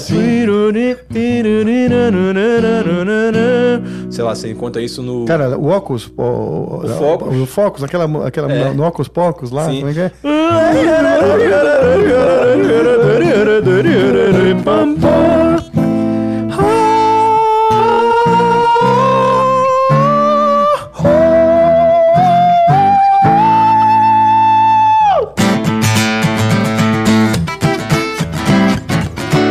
Novamente, né? Como você vê uma referência de um lugar indo parar em outro, você fala, pô, nunca que eu ia pensar que um negócio todo cromático, só várias cadências, darkzeira assim, rock and roll, progressivo, fosse se tornar uma música pop do repertório dela, com arranjo de Arthur Verocai, que também é outra honra gigante desse trabalho. E aí foi virando, ela, ela que viu naquilo um refrão, viu esse grude, tem um negócio meio cinematográfico assim, femme fatale, digamos assim, Ah. que ela soube aproveitar muito bem. E aí, só que não tinha pensado, ia ser músicas diferentes, o verso da canção e o refrão, eu- se não fosse ela, ia ser Sim, outro lance, sim, sabe? Outro resultado. legal, então você vê como é que a outra perspectiva é essencial, né? Pra Soma, né? multiplica, né? Nem soma. Exatamente. Multiplica as Multiplica ideias. é. exponencialmente ao quadrado, ao cubo, aí por aí vai. No caso dela, porra, nem diga. E nem preciso É. dizer que as ideias estão todas abertas pra você também, meu compadre. Vou lhe mandar essas coisas aí no baú Ó, com calma. Mas é que, pô, com Marisa, como a gente já tá ali pertinho tocando, para de ter um pouco menos de pudor, né? De mandar um negocinho. Mesmo Não, assim, você já para, vê que tem um arranjo do áudio do WhatsApp, né? Mas fala, não, pra Rafa, eu vou mandar um negócio bonitinho. Não, terminar para, aqui, pá. Pode mandar torto, tudo esquisito. Pode mandar cru que nem você tá fazendo aqui, eu vou entender a parada. Tô falando sério. É bom também, né? Claro, manda quiser. Aqui você tá tocando pra todo mundo uma coisa, versão É, crua né? da parada, mas vai mandar pra mim? Pô, tá doido. É isso, né? É. Tá pra jogo. Vou separar aí o baú. Pronto. E Deja Vu, como foi a história? Foi assim mesmo. A déjà vu a gente fez à distância, na verdade, porque isso acalma, medo do perigo. Essas aí ainda eram, tipo, antes da pandemia ou no começo, sabe? Tipo, ah, o negócio na China, aí na Itália, a gente, não, Ah, não vai, sim, aquela sim, época, sim. não, não vai chegar isso aqui ainda, deve estar lá pra Tá. fora, achando que Não, estamos, estamos ah, o Brasil tá, tá longe. protegido por Deus. Protegidaço, imagina. Aqui a galera aqui é super disciplinada. É, claro. Leva a sério essas imagina, coisas. o Carnaval vai dar certo. Claro, o carnaval, pô, maravilha, tudo certo. E aí, né, nessa aí a gente foi, começou a fechar o lance, a galera começou a se isolar, a gente foi pra Casa da Serra, em Petrópolis, da família, assim, pá, e ficou no, no cantinho, assim, compondo, nesse retiro, ficou um tempinho, acho que um mês, assim, né, de longinho, isolado, e começamos a- nessa de, pô, mandar as coisas pra ela. Era uma coisa que eu tava mandando pra gravar pro meu disco ainda, pra você ver, que era uma coisa que quando ela gostava, tava tudo ali aberto, pá, mas era uma coisa que nem tinha também essa pretensão, alguma dessas canções se tornarem necessariamente parcerias, e de irem parar no disco dela. Então foi uma grande surpresa também nesse sentido. Aí, é, ia mandando uma, mandava, sei lá, por semana eu preparava umas 5, 6 por aí e ia mandando. Aí. por aí- Bastante, né? Bastante coisa, porque a gaveta também tava cheia, né? Às vezes as acabadas, às vezes nem tanto, às vezes a que você tinha acabado, mas não gostava, precisava ali desconstruir também no bom sentido, pá.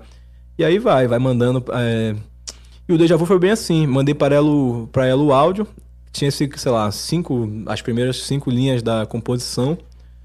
E esse arranjo que tinha, e essa ideia do Quando Eu Penso em Você. O refrão era outra coisa, enfim. E aí ela, pô, gostei, vamos terminar essa aí, pra não sei o que lá. Me ligou assim no dia, a gente ficou umas duas horas no telefone. Eu lembro que eu perdi o jantar da galera, mas fiquei lá, a céu aberto, tava um céu estrelado, vendo assim, pá. Eu acho que foi assim, não me engano, foi no dia que Moraes falece- faleceu. Tava aquela, aquela tristeza assim, pá, não sei o que, mas vamos conversar, trocar ideia, fazer música, pá.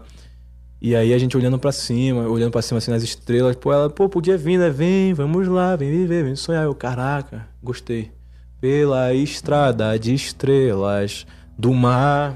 A estrela, que- não, não é, não é mais essa aqui não, é a estrela do mar. É, Mas- muito legal Mas pensando na- nas imagens, né? O reflexo do mar, do céu, enfim, por aí Essa vai. frase mesmo, eu, eu fiquei curioso pra saber como foi a concepção.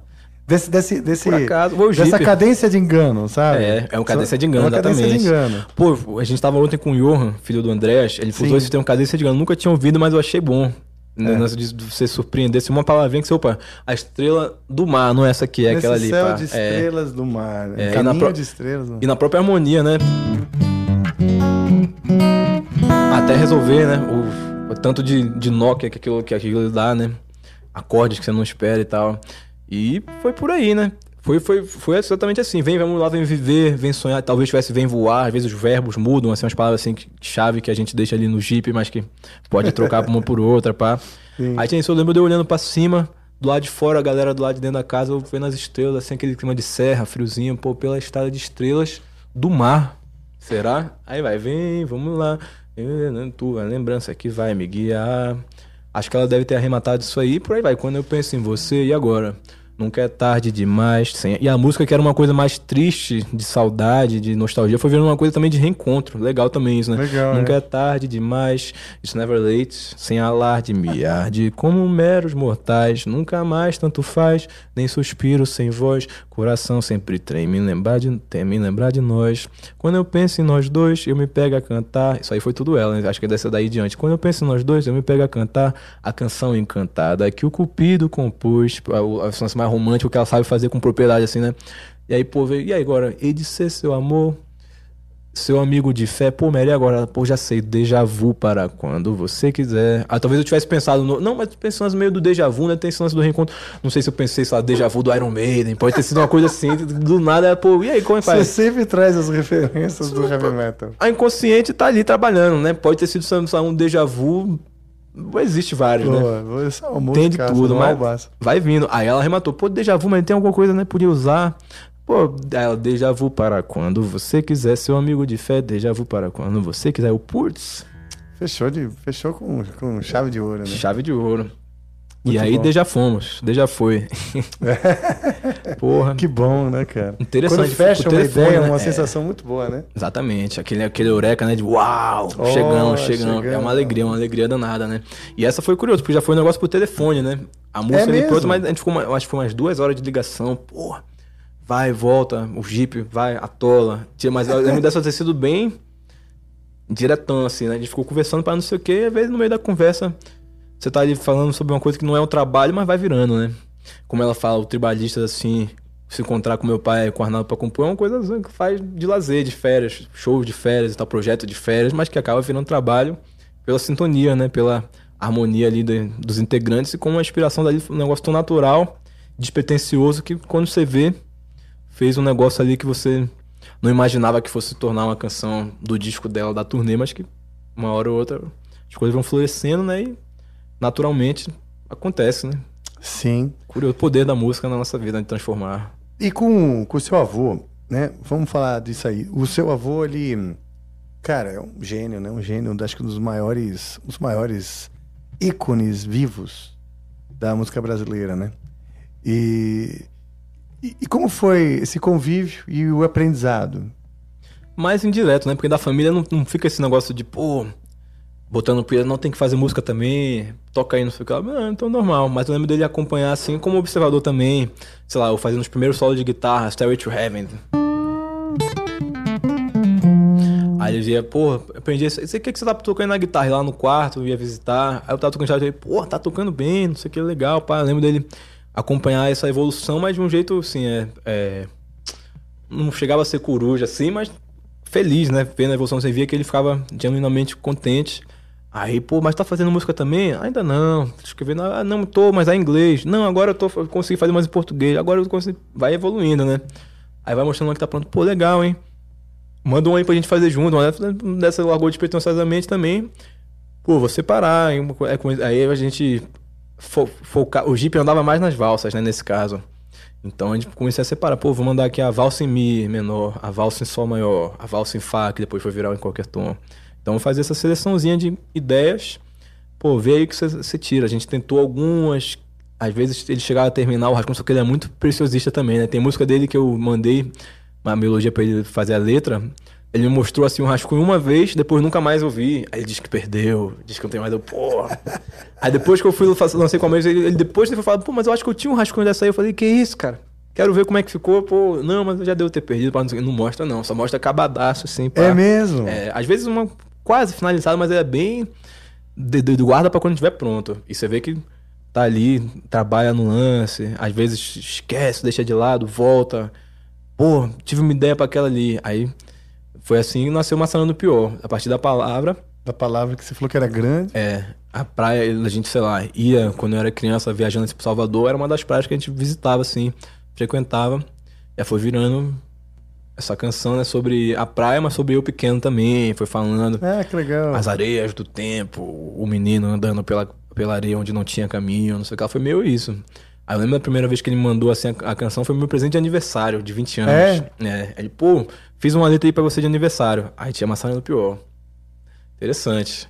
E eu ali tocando no piano, eu, pô, vindo pra mim e falando, caraca, barato, hein? Fiz uma música com meu avô. Mas é tão, uma coisa tão natural que você só, só cai a ficha quando tá pronto, né? Sim. Então você me dá uma coisa espontânea, não dá pra forçar a barra também, pá, não sei o quê. Tanto que eu tô procurando a segunda música até hoje, tô mandando pra ele ideia, às vezes não sai. Ou sai, para, fica no Sim. jeep, pá. Mas como ele só mostra um negócio bem acabado, é diferente do processo de Marisa de compor. Que troca é, até que é mais, junto, é, né? é mais ping-pong e tal. Ele não, ele gosta de sentar ali com calma, Ele pensar. deve ter um método dele muito específico, porque ele tem Sim. mesmo, dá pra ver que, É. que tem uma identidade muito Uhum. forte e também muita, muita técnica. Ele é daquela, daquela geração meio concretista, sei É, lá. figura de linguagem pra caramba, É. metáfora e tal. E tem um domínio ali, um perfeccionismo que realmente eu não me sinto apto pra intervir também. Então, você deixa acontecer ali, né? Não fico também botando, botando pilha, pô, e aí, tá pronto? E aí, não sei o que lá. É engraçado, ele fala que o Tom era mais, mais ansioso. Tinha música que o Tom mandava pra ele, e aí, como é que tá aquela ali, meu parceiro? Tá lá, pô. Aí, não. Às vezes saía, às vezes demorava, às vezes demorava um ano pra não sei o quê. Mas eu, eu lembro de uma história engraçada que ele contou que acho que era o Wave. Ele chegou a mandar o Wave pra ele, tentar escrever. Aí eu acho que ele falou alguma coisa no telefone, pô, essa aí, vou te contar, hein? E aí ele não terminou a música, só que o Vou Te Contar foi parar. Vou te contar. tinha algum. Não lembro se era isso, mas tinha alguma coisa que ele falou pro telefone, pô, vou te contar, hein? Tá demorando que- esse negócio É, tá aí. demorando, pá, mas que foi parar na canção, somente vou te contar. Olha mas só. aí Vinícius matou a pau, excelentemente Sim, também. sim. Não falta bons parceiros ali nessa galera. Putz, é uma geração muito boa. É. E também de, de poetas, escritores. Eu tô falando Sim. do Carlos Dumont, que era vivo. Manuel Bandeira, se não me engano, também é contemporâneo aí. É, a língua portuguesa, né? Você tinha mais leitura, não tinha tanto internet. Sim. Televisão e tal. Então a galera Sim. devia realmente ler mais, se aprofundar mais, Verdade, estudar mais é. de uma maneira também tradicional. Ah, se você for, por exemplo, até hoje a, a escrita de uma redação, Sim. ela é 50% da prova de um vestibular. Sim. Ou seja, saber escrever. O português tem uma. Né, escrever o português tem, um, tem uma tradição muito forte Esse na nossa peso, né? cultura de, de, de saber desenvolver uma ideia É, e dentro- como a com, gente com as palavras, né? Sim, e como a gente consegue linkar um negócio que pode soar academicista e tal, com, tradicional, com a evolução da linguagem pelo tempo, né? Sim. Com o popular, então, assim como na música, Sim. no erudito, no popular, você tem esse dilema na língua, né? Você vê a- o- evolução, como é tudo. coloquial e ao mesmo tempo genial os MCs hoje, É. os cara, os hip hops aí que você fala, pô, mesmo sendo uma cultura que vem de fora, Sim. mas os caras brasileiros aqui são bons demais, cara. Pô, tem uma cena incrível. Inclusive, eu comecei a, esse negócio que eu tava falando, das referências de todos os lugares. Eu trabalhei muito tempo como sideman de um grupo chamado 3030. Trabalhei com Freud também. 3030 já é do Rio, Freud já é de Brasília. São MCs assim, É? estourados, assim, galera boa. E eu- quando eu comecei a, a chegar a, a- a poesia com mais intimidade. Quando não tinha melodia, você fala, pô, tinha aí só a letra, mas, pô, maneira essa mensagem do cara. Então eu comecei a. Também somou para meu conhecimento poético, para começar a escre- continuar, já escrevia, mas escrever com mais profundidade em português. Sim. Aproveitar também as figuras de linguagem e tal. Ai, daqui. caramba. Meu alarme, meu alarme é o seguinte. Alguém pode avisar o Jorjão que precisa buscar o meu carro na, no Lava Rápido. Vixe. É porque o Lava Rápido fecha daqui a pouco. E, e eu botei o alarme porque eu sabia que eu não ia poder buscar. Sempre bom. Foi mal. Talvez role outro alarme, porque pra eu não perder o primeiro, eu já botei mais de um. O segundo, eu sou desse também, eu sou o cara dos alarmes, bicho. Não, mas eu já vou já desligar o segundo, porque o Joe foi lá. Salvou. Então, eu acredito que não vai ter problema. Aí. Então, Mas foi isso também, como até através do próprio rap, isso foi às vezes uma coisa que eu escrevi assim, pô, tô bolado aqui no ônibus, vou escrever isso aqui pro desabafo mesmo. Nem vou, vou botar uma melodia, vou deixar aqui guardado. Às vezes alguém, alguém pode botar, pode pensar uma melodia, mas às vezes você se contenta ali com o ritmo e, E você poesia. escreve mas por desabafo, é? Escreva por todo e, mundo e quando você escreve né? por desabafo, algo muito pessoal, você já escreve em forma poética ou você só escreve? Como é que é? Às vezes, já- geralmente é poético, né? Às vezes eu escrevo por escrever, mas eu geralmente penso mais em poesia, em música. Já penso um negócio, pô, já vem a rima naturalmente. Às vezes você rima com um negócio, depois você pensa o que vai querer dizer. Às vezes você tá bolado, precisa botar pra fora aquilo também. Isso aí se torna uma.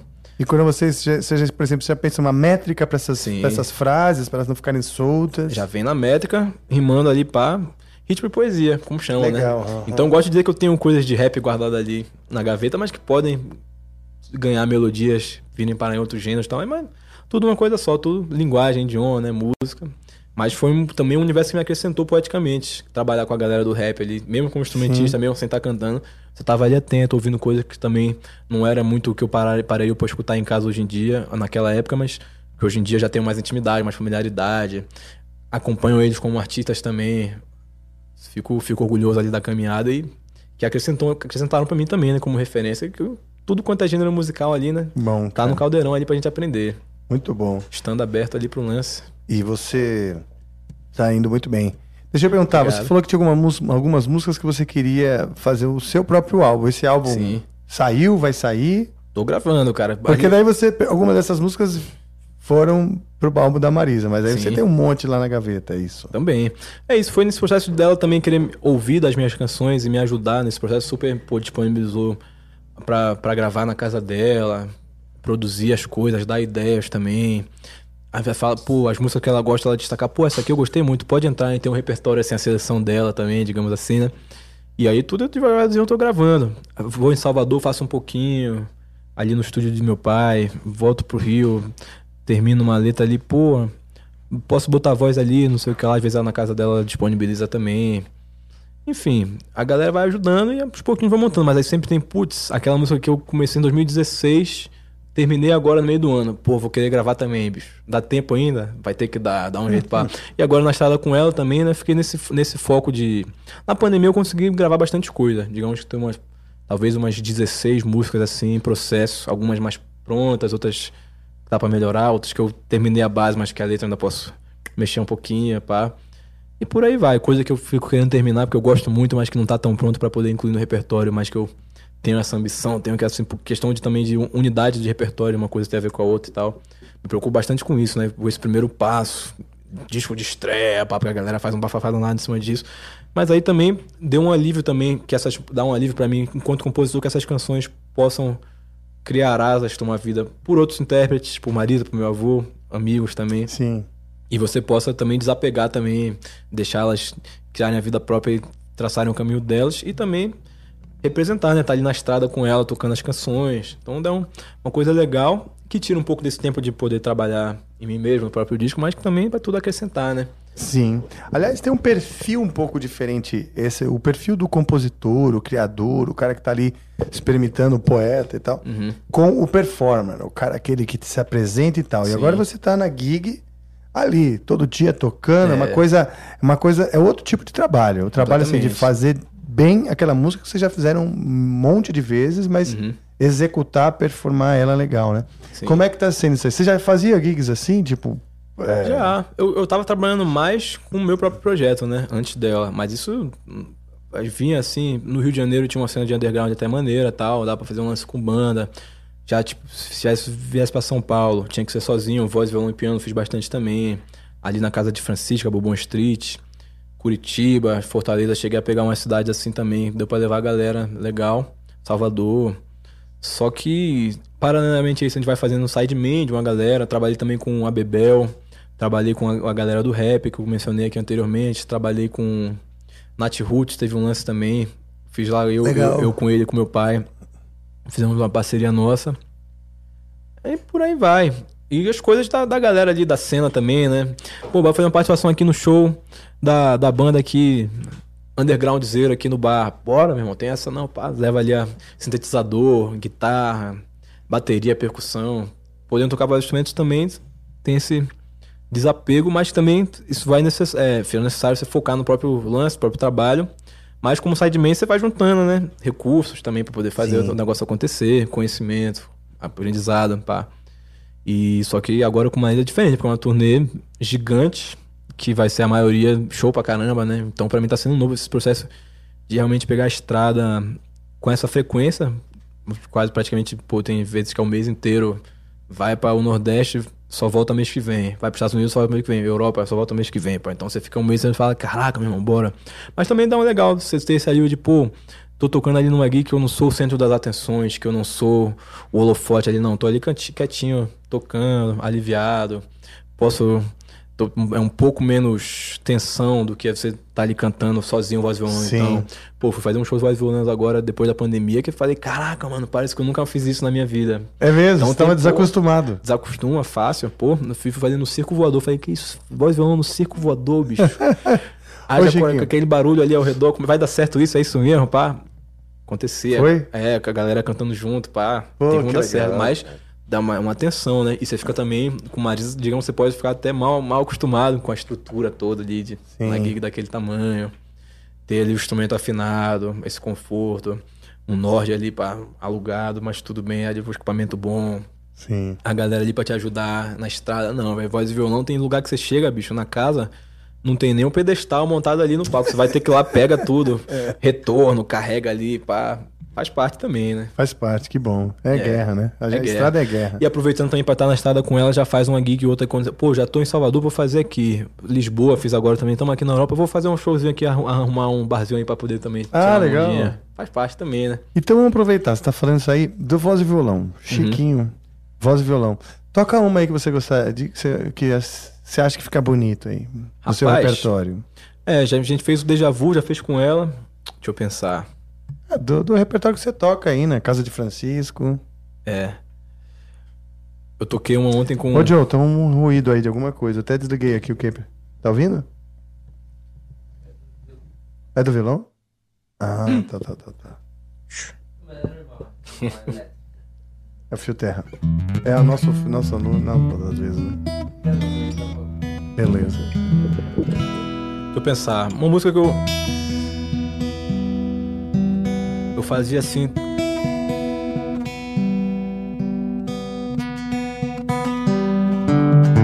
É bom, ouvido bom mesmo. Aí o.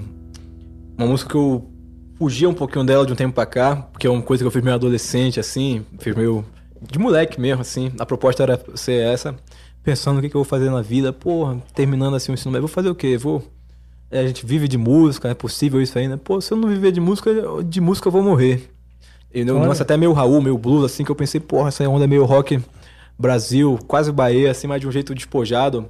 Mas é uma letra que, digamos que eu fui ficando um pouco mais velho, conseguindo me virar, me viver de música também, mas com críticas ali, de um ponto de vista pessoal, até a indústria, o modo de fazer que foi também mudando. A música fala ainda de gravadora, ainda na época. Você vê tudo coisa de mais de 10 anos atrás, mas das primeiras coisas que eu cheguei a escrever.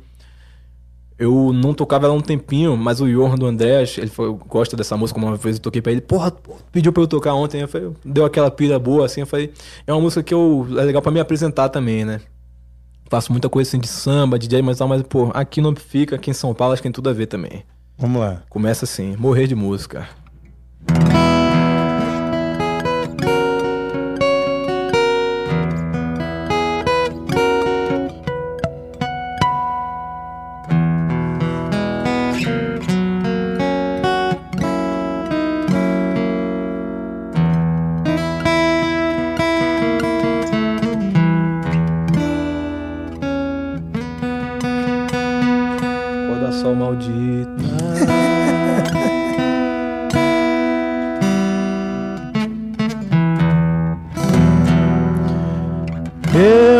criador de melodia, sonhador de harmonia. Foi vida que quis pra mim. Nunca soube aonde vou e vim. Tempo bom, tempo ruim. Foi vida que quis pra mim. Eu sou arquiteto de momentos. Vou navego em pavimentos, feito apenas pra se andar. Sim.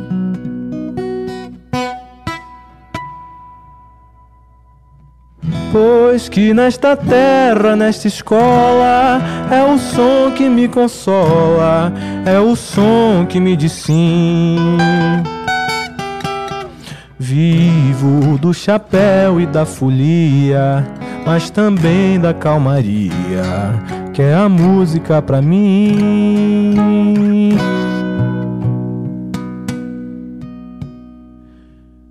Pois sonho em um dia ter certeza que o pão da minha mesa vai ser dela que vai vir.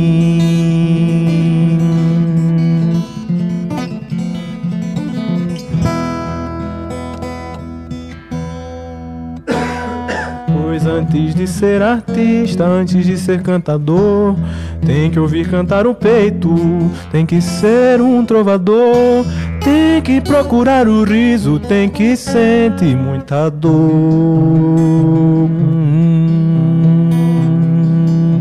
hum.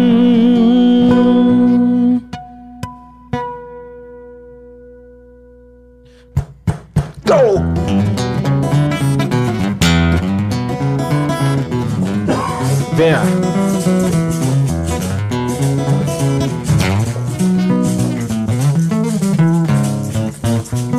Desde pequeno, pequenino, me perguntam que na vida você erra. Mas eu já era o que seria antes mesmo do chegado crescer. Mas o que quero ser já era, então ficava sem responder. Mas me diziam que eu estava até propício a ser logo ao nascer. Então por falta de opção melhor não tive mais o que escolher. Mas se de música eu não vivo, de música eu vou morrer. Mas se de música eu não vivo, de música eu vou morrer. Pirão, pirão, pirão. Eu sei que tá difícil para o mundo, até pra MPB tá punk. Saúde! Seria o jeito de hoje todo, todo iniciante. Ou vender alma pro sertanejo, pro funk, pro drunk, pro junk, pro skunk, pro trump ou não. uh! Tenho minhas vantagens, mas eu decidi usá-las pro bem. Mas eu não quero apelar, então ficou difícil pra mim também.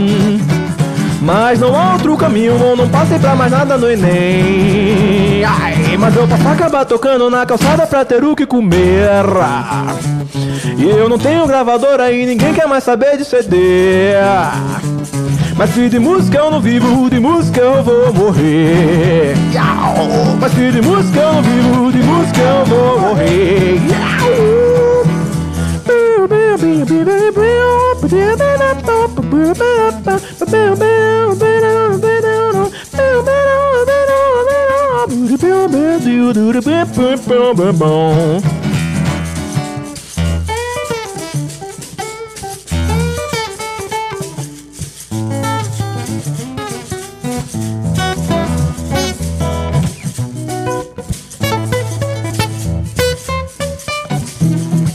But to the to the to hey!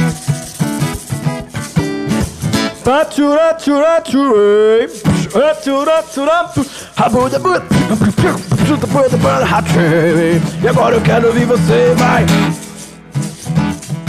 Eu tô com excesso de tosse, cara.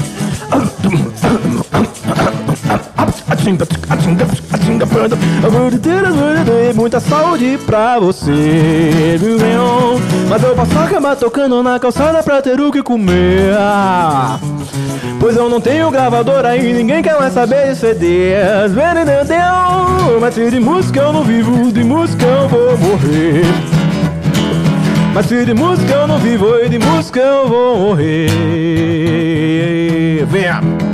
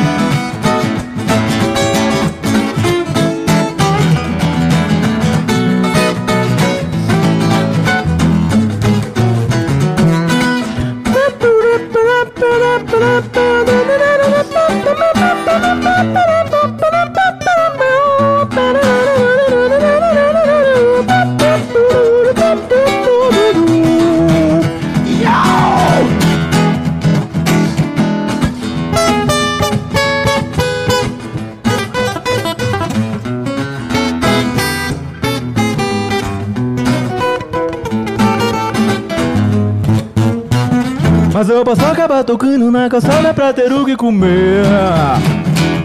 Eu não tenho gravador aí, ninguém quer mais saber de CD. Mas se de música eu não vivo, de música eu vou morrer. Mas se de música eu não vivo, de música eu vou morrer.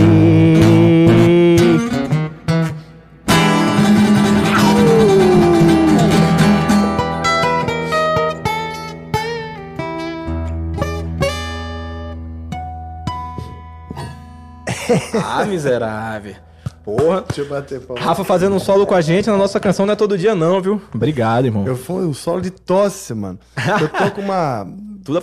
faringite aqui, não sei que porra que é, que eu tô rouco faz um tempão. Aí. E de vez em quando dá essa tosse. E no meio da música eu fiquei aqui, começou a lacrimejar meu olho. Eu fiquei segurando. Imagine. Pô, você emocionou muito, né, cara? Sacanagem. Eu emocionei. não, Mas, diz que cara, foi um é negócio uma meio hermético. odisseia. É uma odisseia essa música. É uma odisseia também. E ela, e ela. Tem umas sacadas e um, vários momentos, né? Uhum. Até um ápice final, vamos dizer. É. E ela tem umas sacadas muito legais de, de harmona ali no, no, no, no, No início? no início. No, no início fala. pro meio, que daí você. É. Você vai aqui. Vai pra cá. Aí depois você vai pra cá e vai pra cá.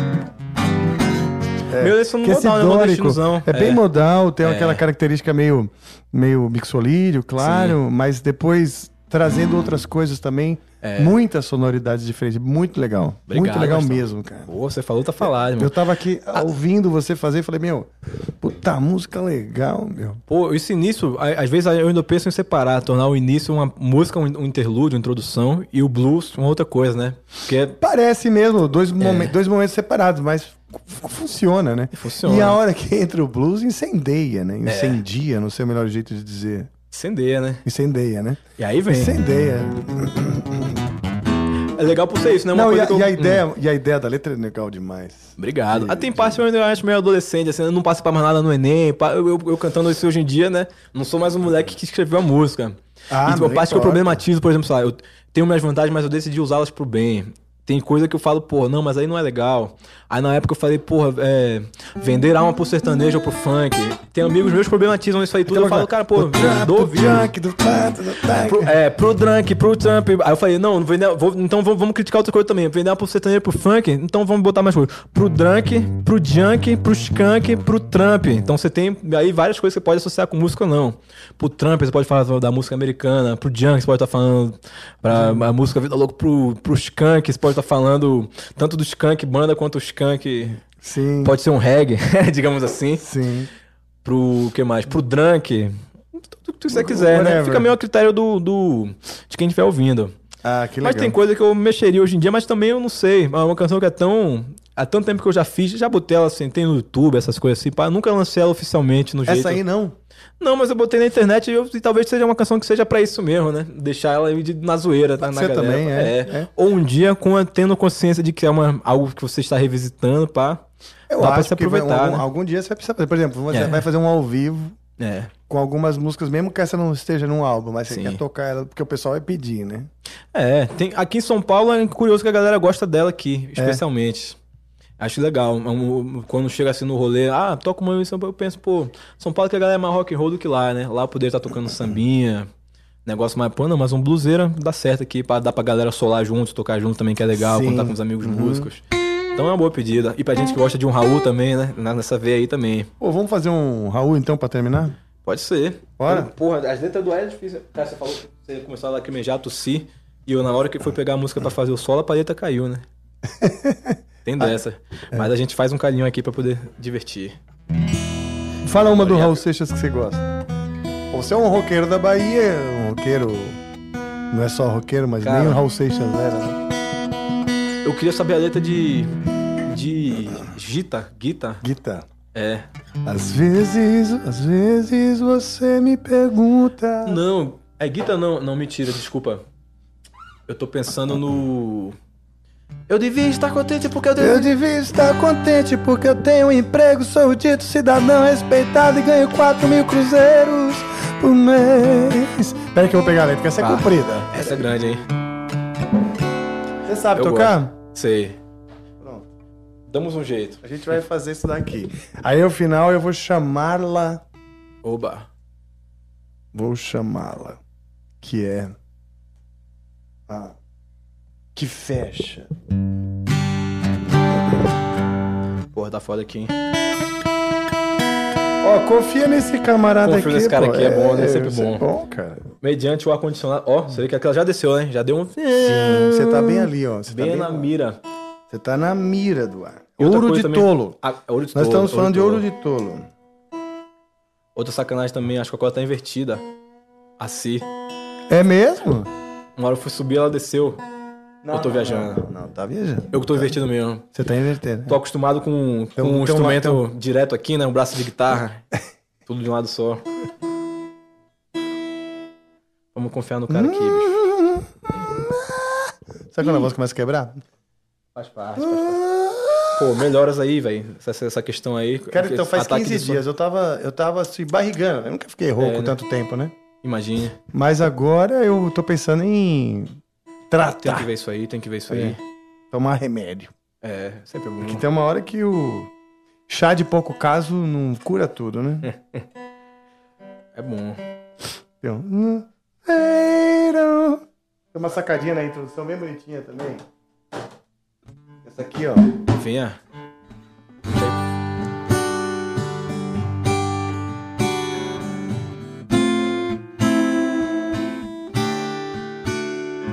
Eu devia estar contente porque eu tenho um emprego. Ô, perdão. Nessa introdução aí, por exemplo, a gente já vê aqui. Já vê que Ah, podia sim. ser um, lá, um Panamá Van Halen.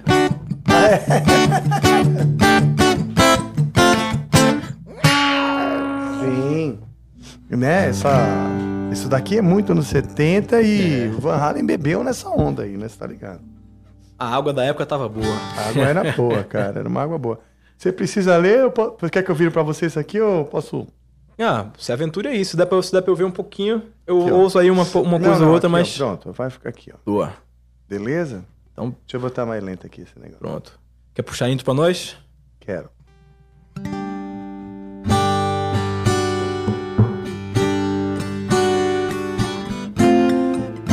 Mais umazinha.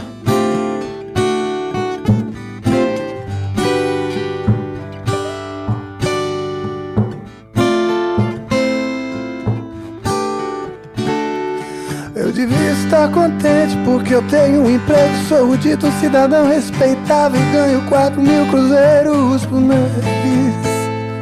Eu devia agradecer ao Senhor por ter tido sucesso na vida como artista. Eu devia estar feliz porque consegui comprar um Corcel 73.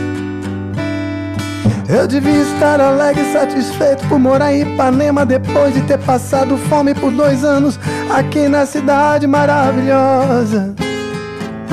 Ah, eu devia estar sorrindo e orgulhoso por ter finalmente vencido na vida, mas eu acho isso uma grande piada e um tanto quanto perigosa. Eu devia estar contente por ter conseguido tudo que eu quis, mas confesso abestalhado que eu estou decepcionado. Porque foi tão fácil conseguir e agora eu me pergunto e daí? Eu tenho, uma porção de, coisas, para con- grandes para conquistar e eu não posso ficar, Ficar aí aí parado. Eu devia estar feliz pelo senhor ter me concedido tempo para ir com a família ao jardim zoológico da pipoca aos macacos. Ah, mas que sujeito chato sou eu, que não acha nada engraçado. Macaco, praia, carro, jornal, tobogã, eu acho tudo isso um saco. É você olhar no espelho e se sentir um grandíssimo idiota.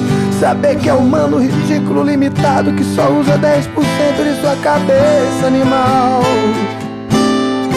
E você ainda acredita que é doutor, padre ou policial que está contribuindo com a sua parte pro nosso belo quadro social. Eu que não me sento no trono de um apartamento com a boca escancarada, cheia de dentes, esperando a morte chegar.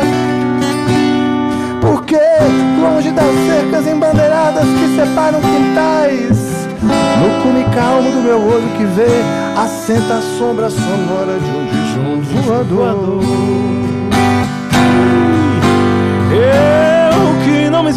Num tronco no trono de um apartamento com a boca escancarada, cheia de dente da colgada, esperando a morte chegar. Porque longe das cercas embandeiradas que separam quintais, no cume calmo do meu olho que vê, assenta a sombra sonora de um, disco voador.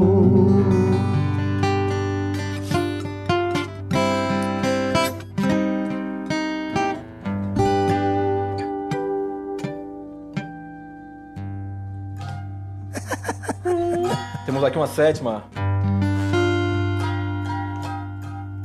Fazer umas notas aí. E você que mandou, eu que não me sento num tronco. Num tronco, aí é foda, hein? Fui, Não, fui, nada fui improvisar e ferrei. contra, nada Eu que contra. não me sento num trono, num apartamento com a boca cheia de dente, Colgate, Plaques White, esperando a morte chegar. Já mete um patrocínio no negócio aí, velho. Sim, olha só, fiquem ligados aí, marcas, todas elas. Tá frio aqui, né? A Ana, sua assessora, tá até botando um cobertor ali, porque não tá dando certo. Posso usar uma saideira aqui, Rafíssimo? Vai Se me fundo, permite? vai fundo, claro. Vamos lá.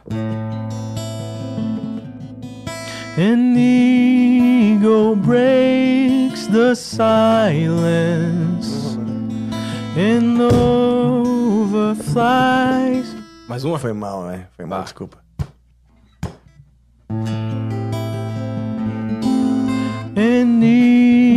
Eagle breaks the silence and overflies the fields. My eyes will try to follow too. It vanishes away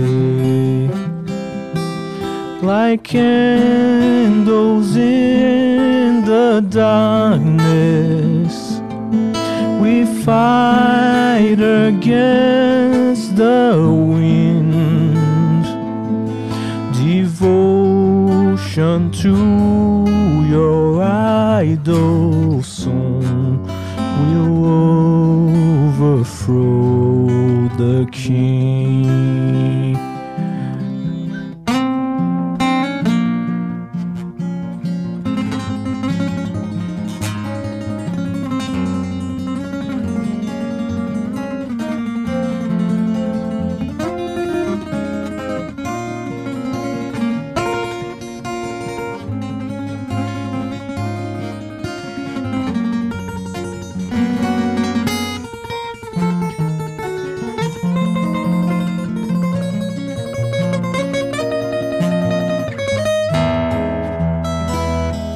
Faz assim.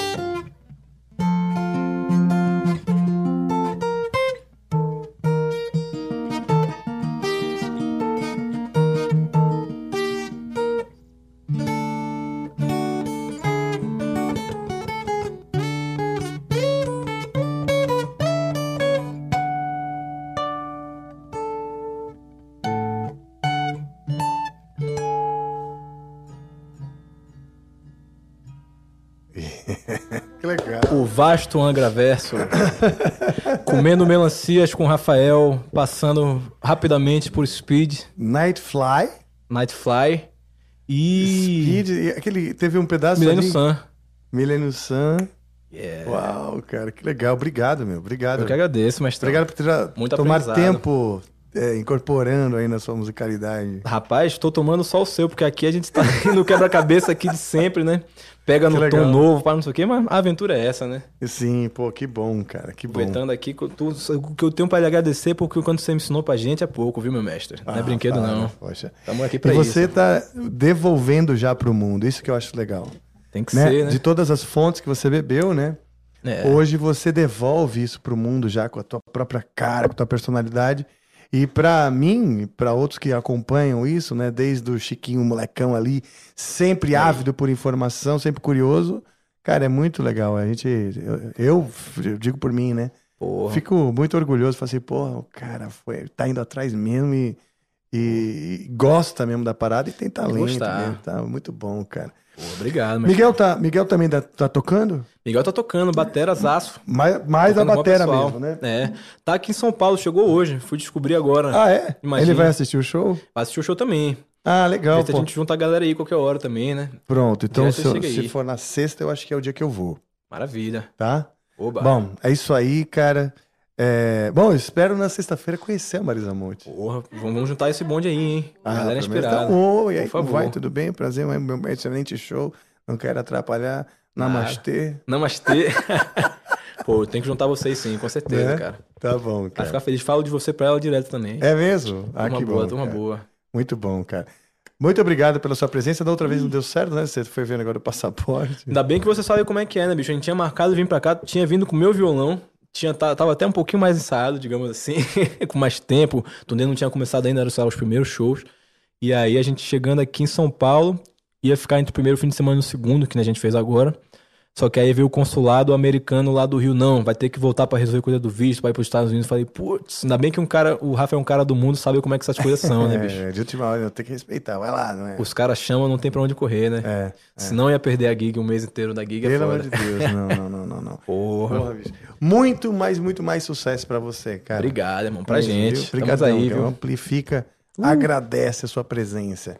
Então vou chamá-la. obrigado. Vou chamá-la. Vou chamar ela. Vou chamá-la. Chamar-la Eila. Vou chamar quem, quem, quem, quem, quem? Chama a vinheta!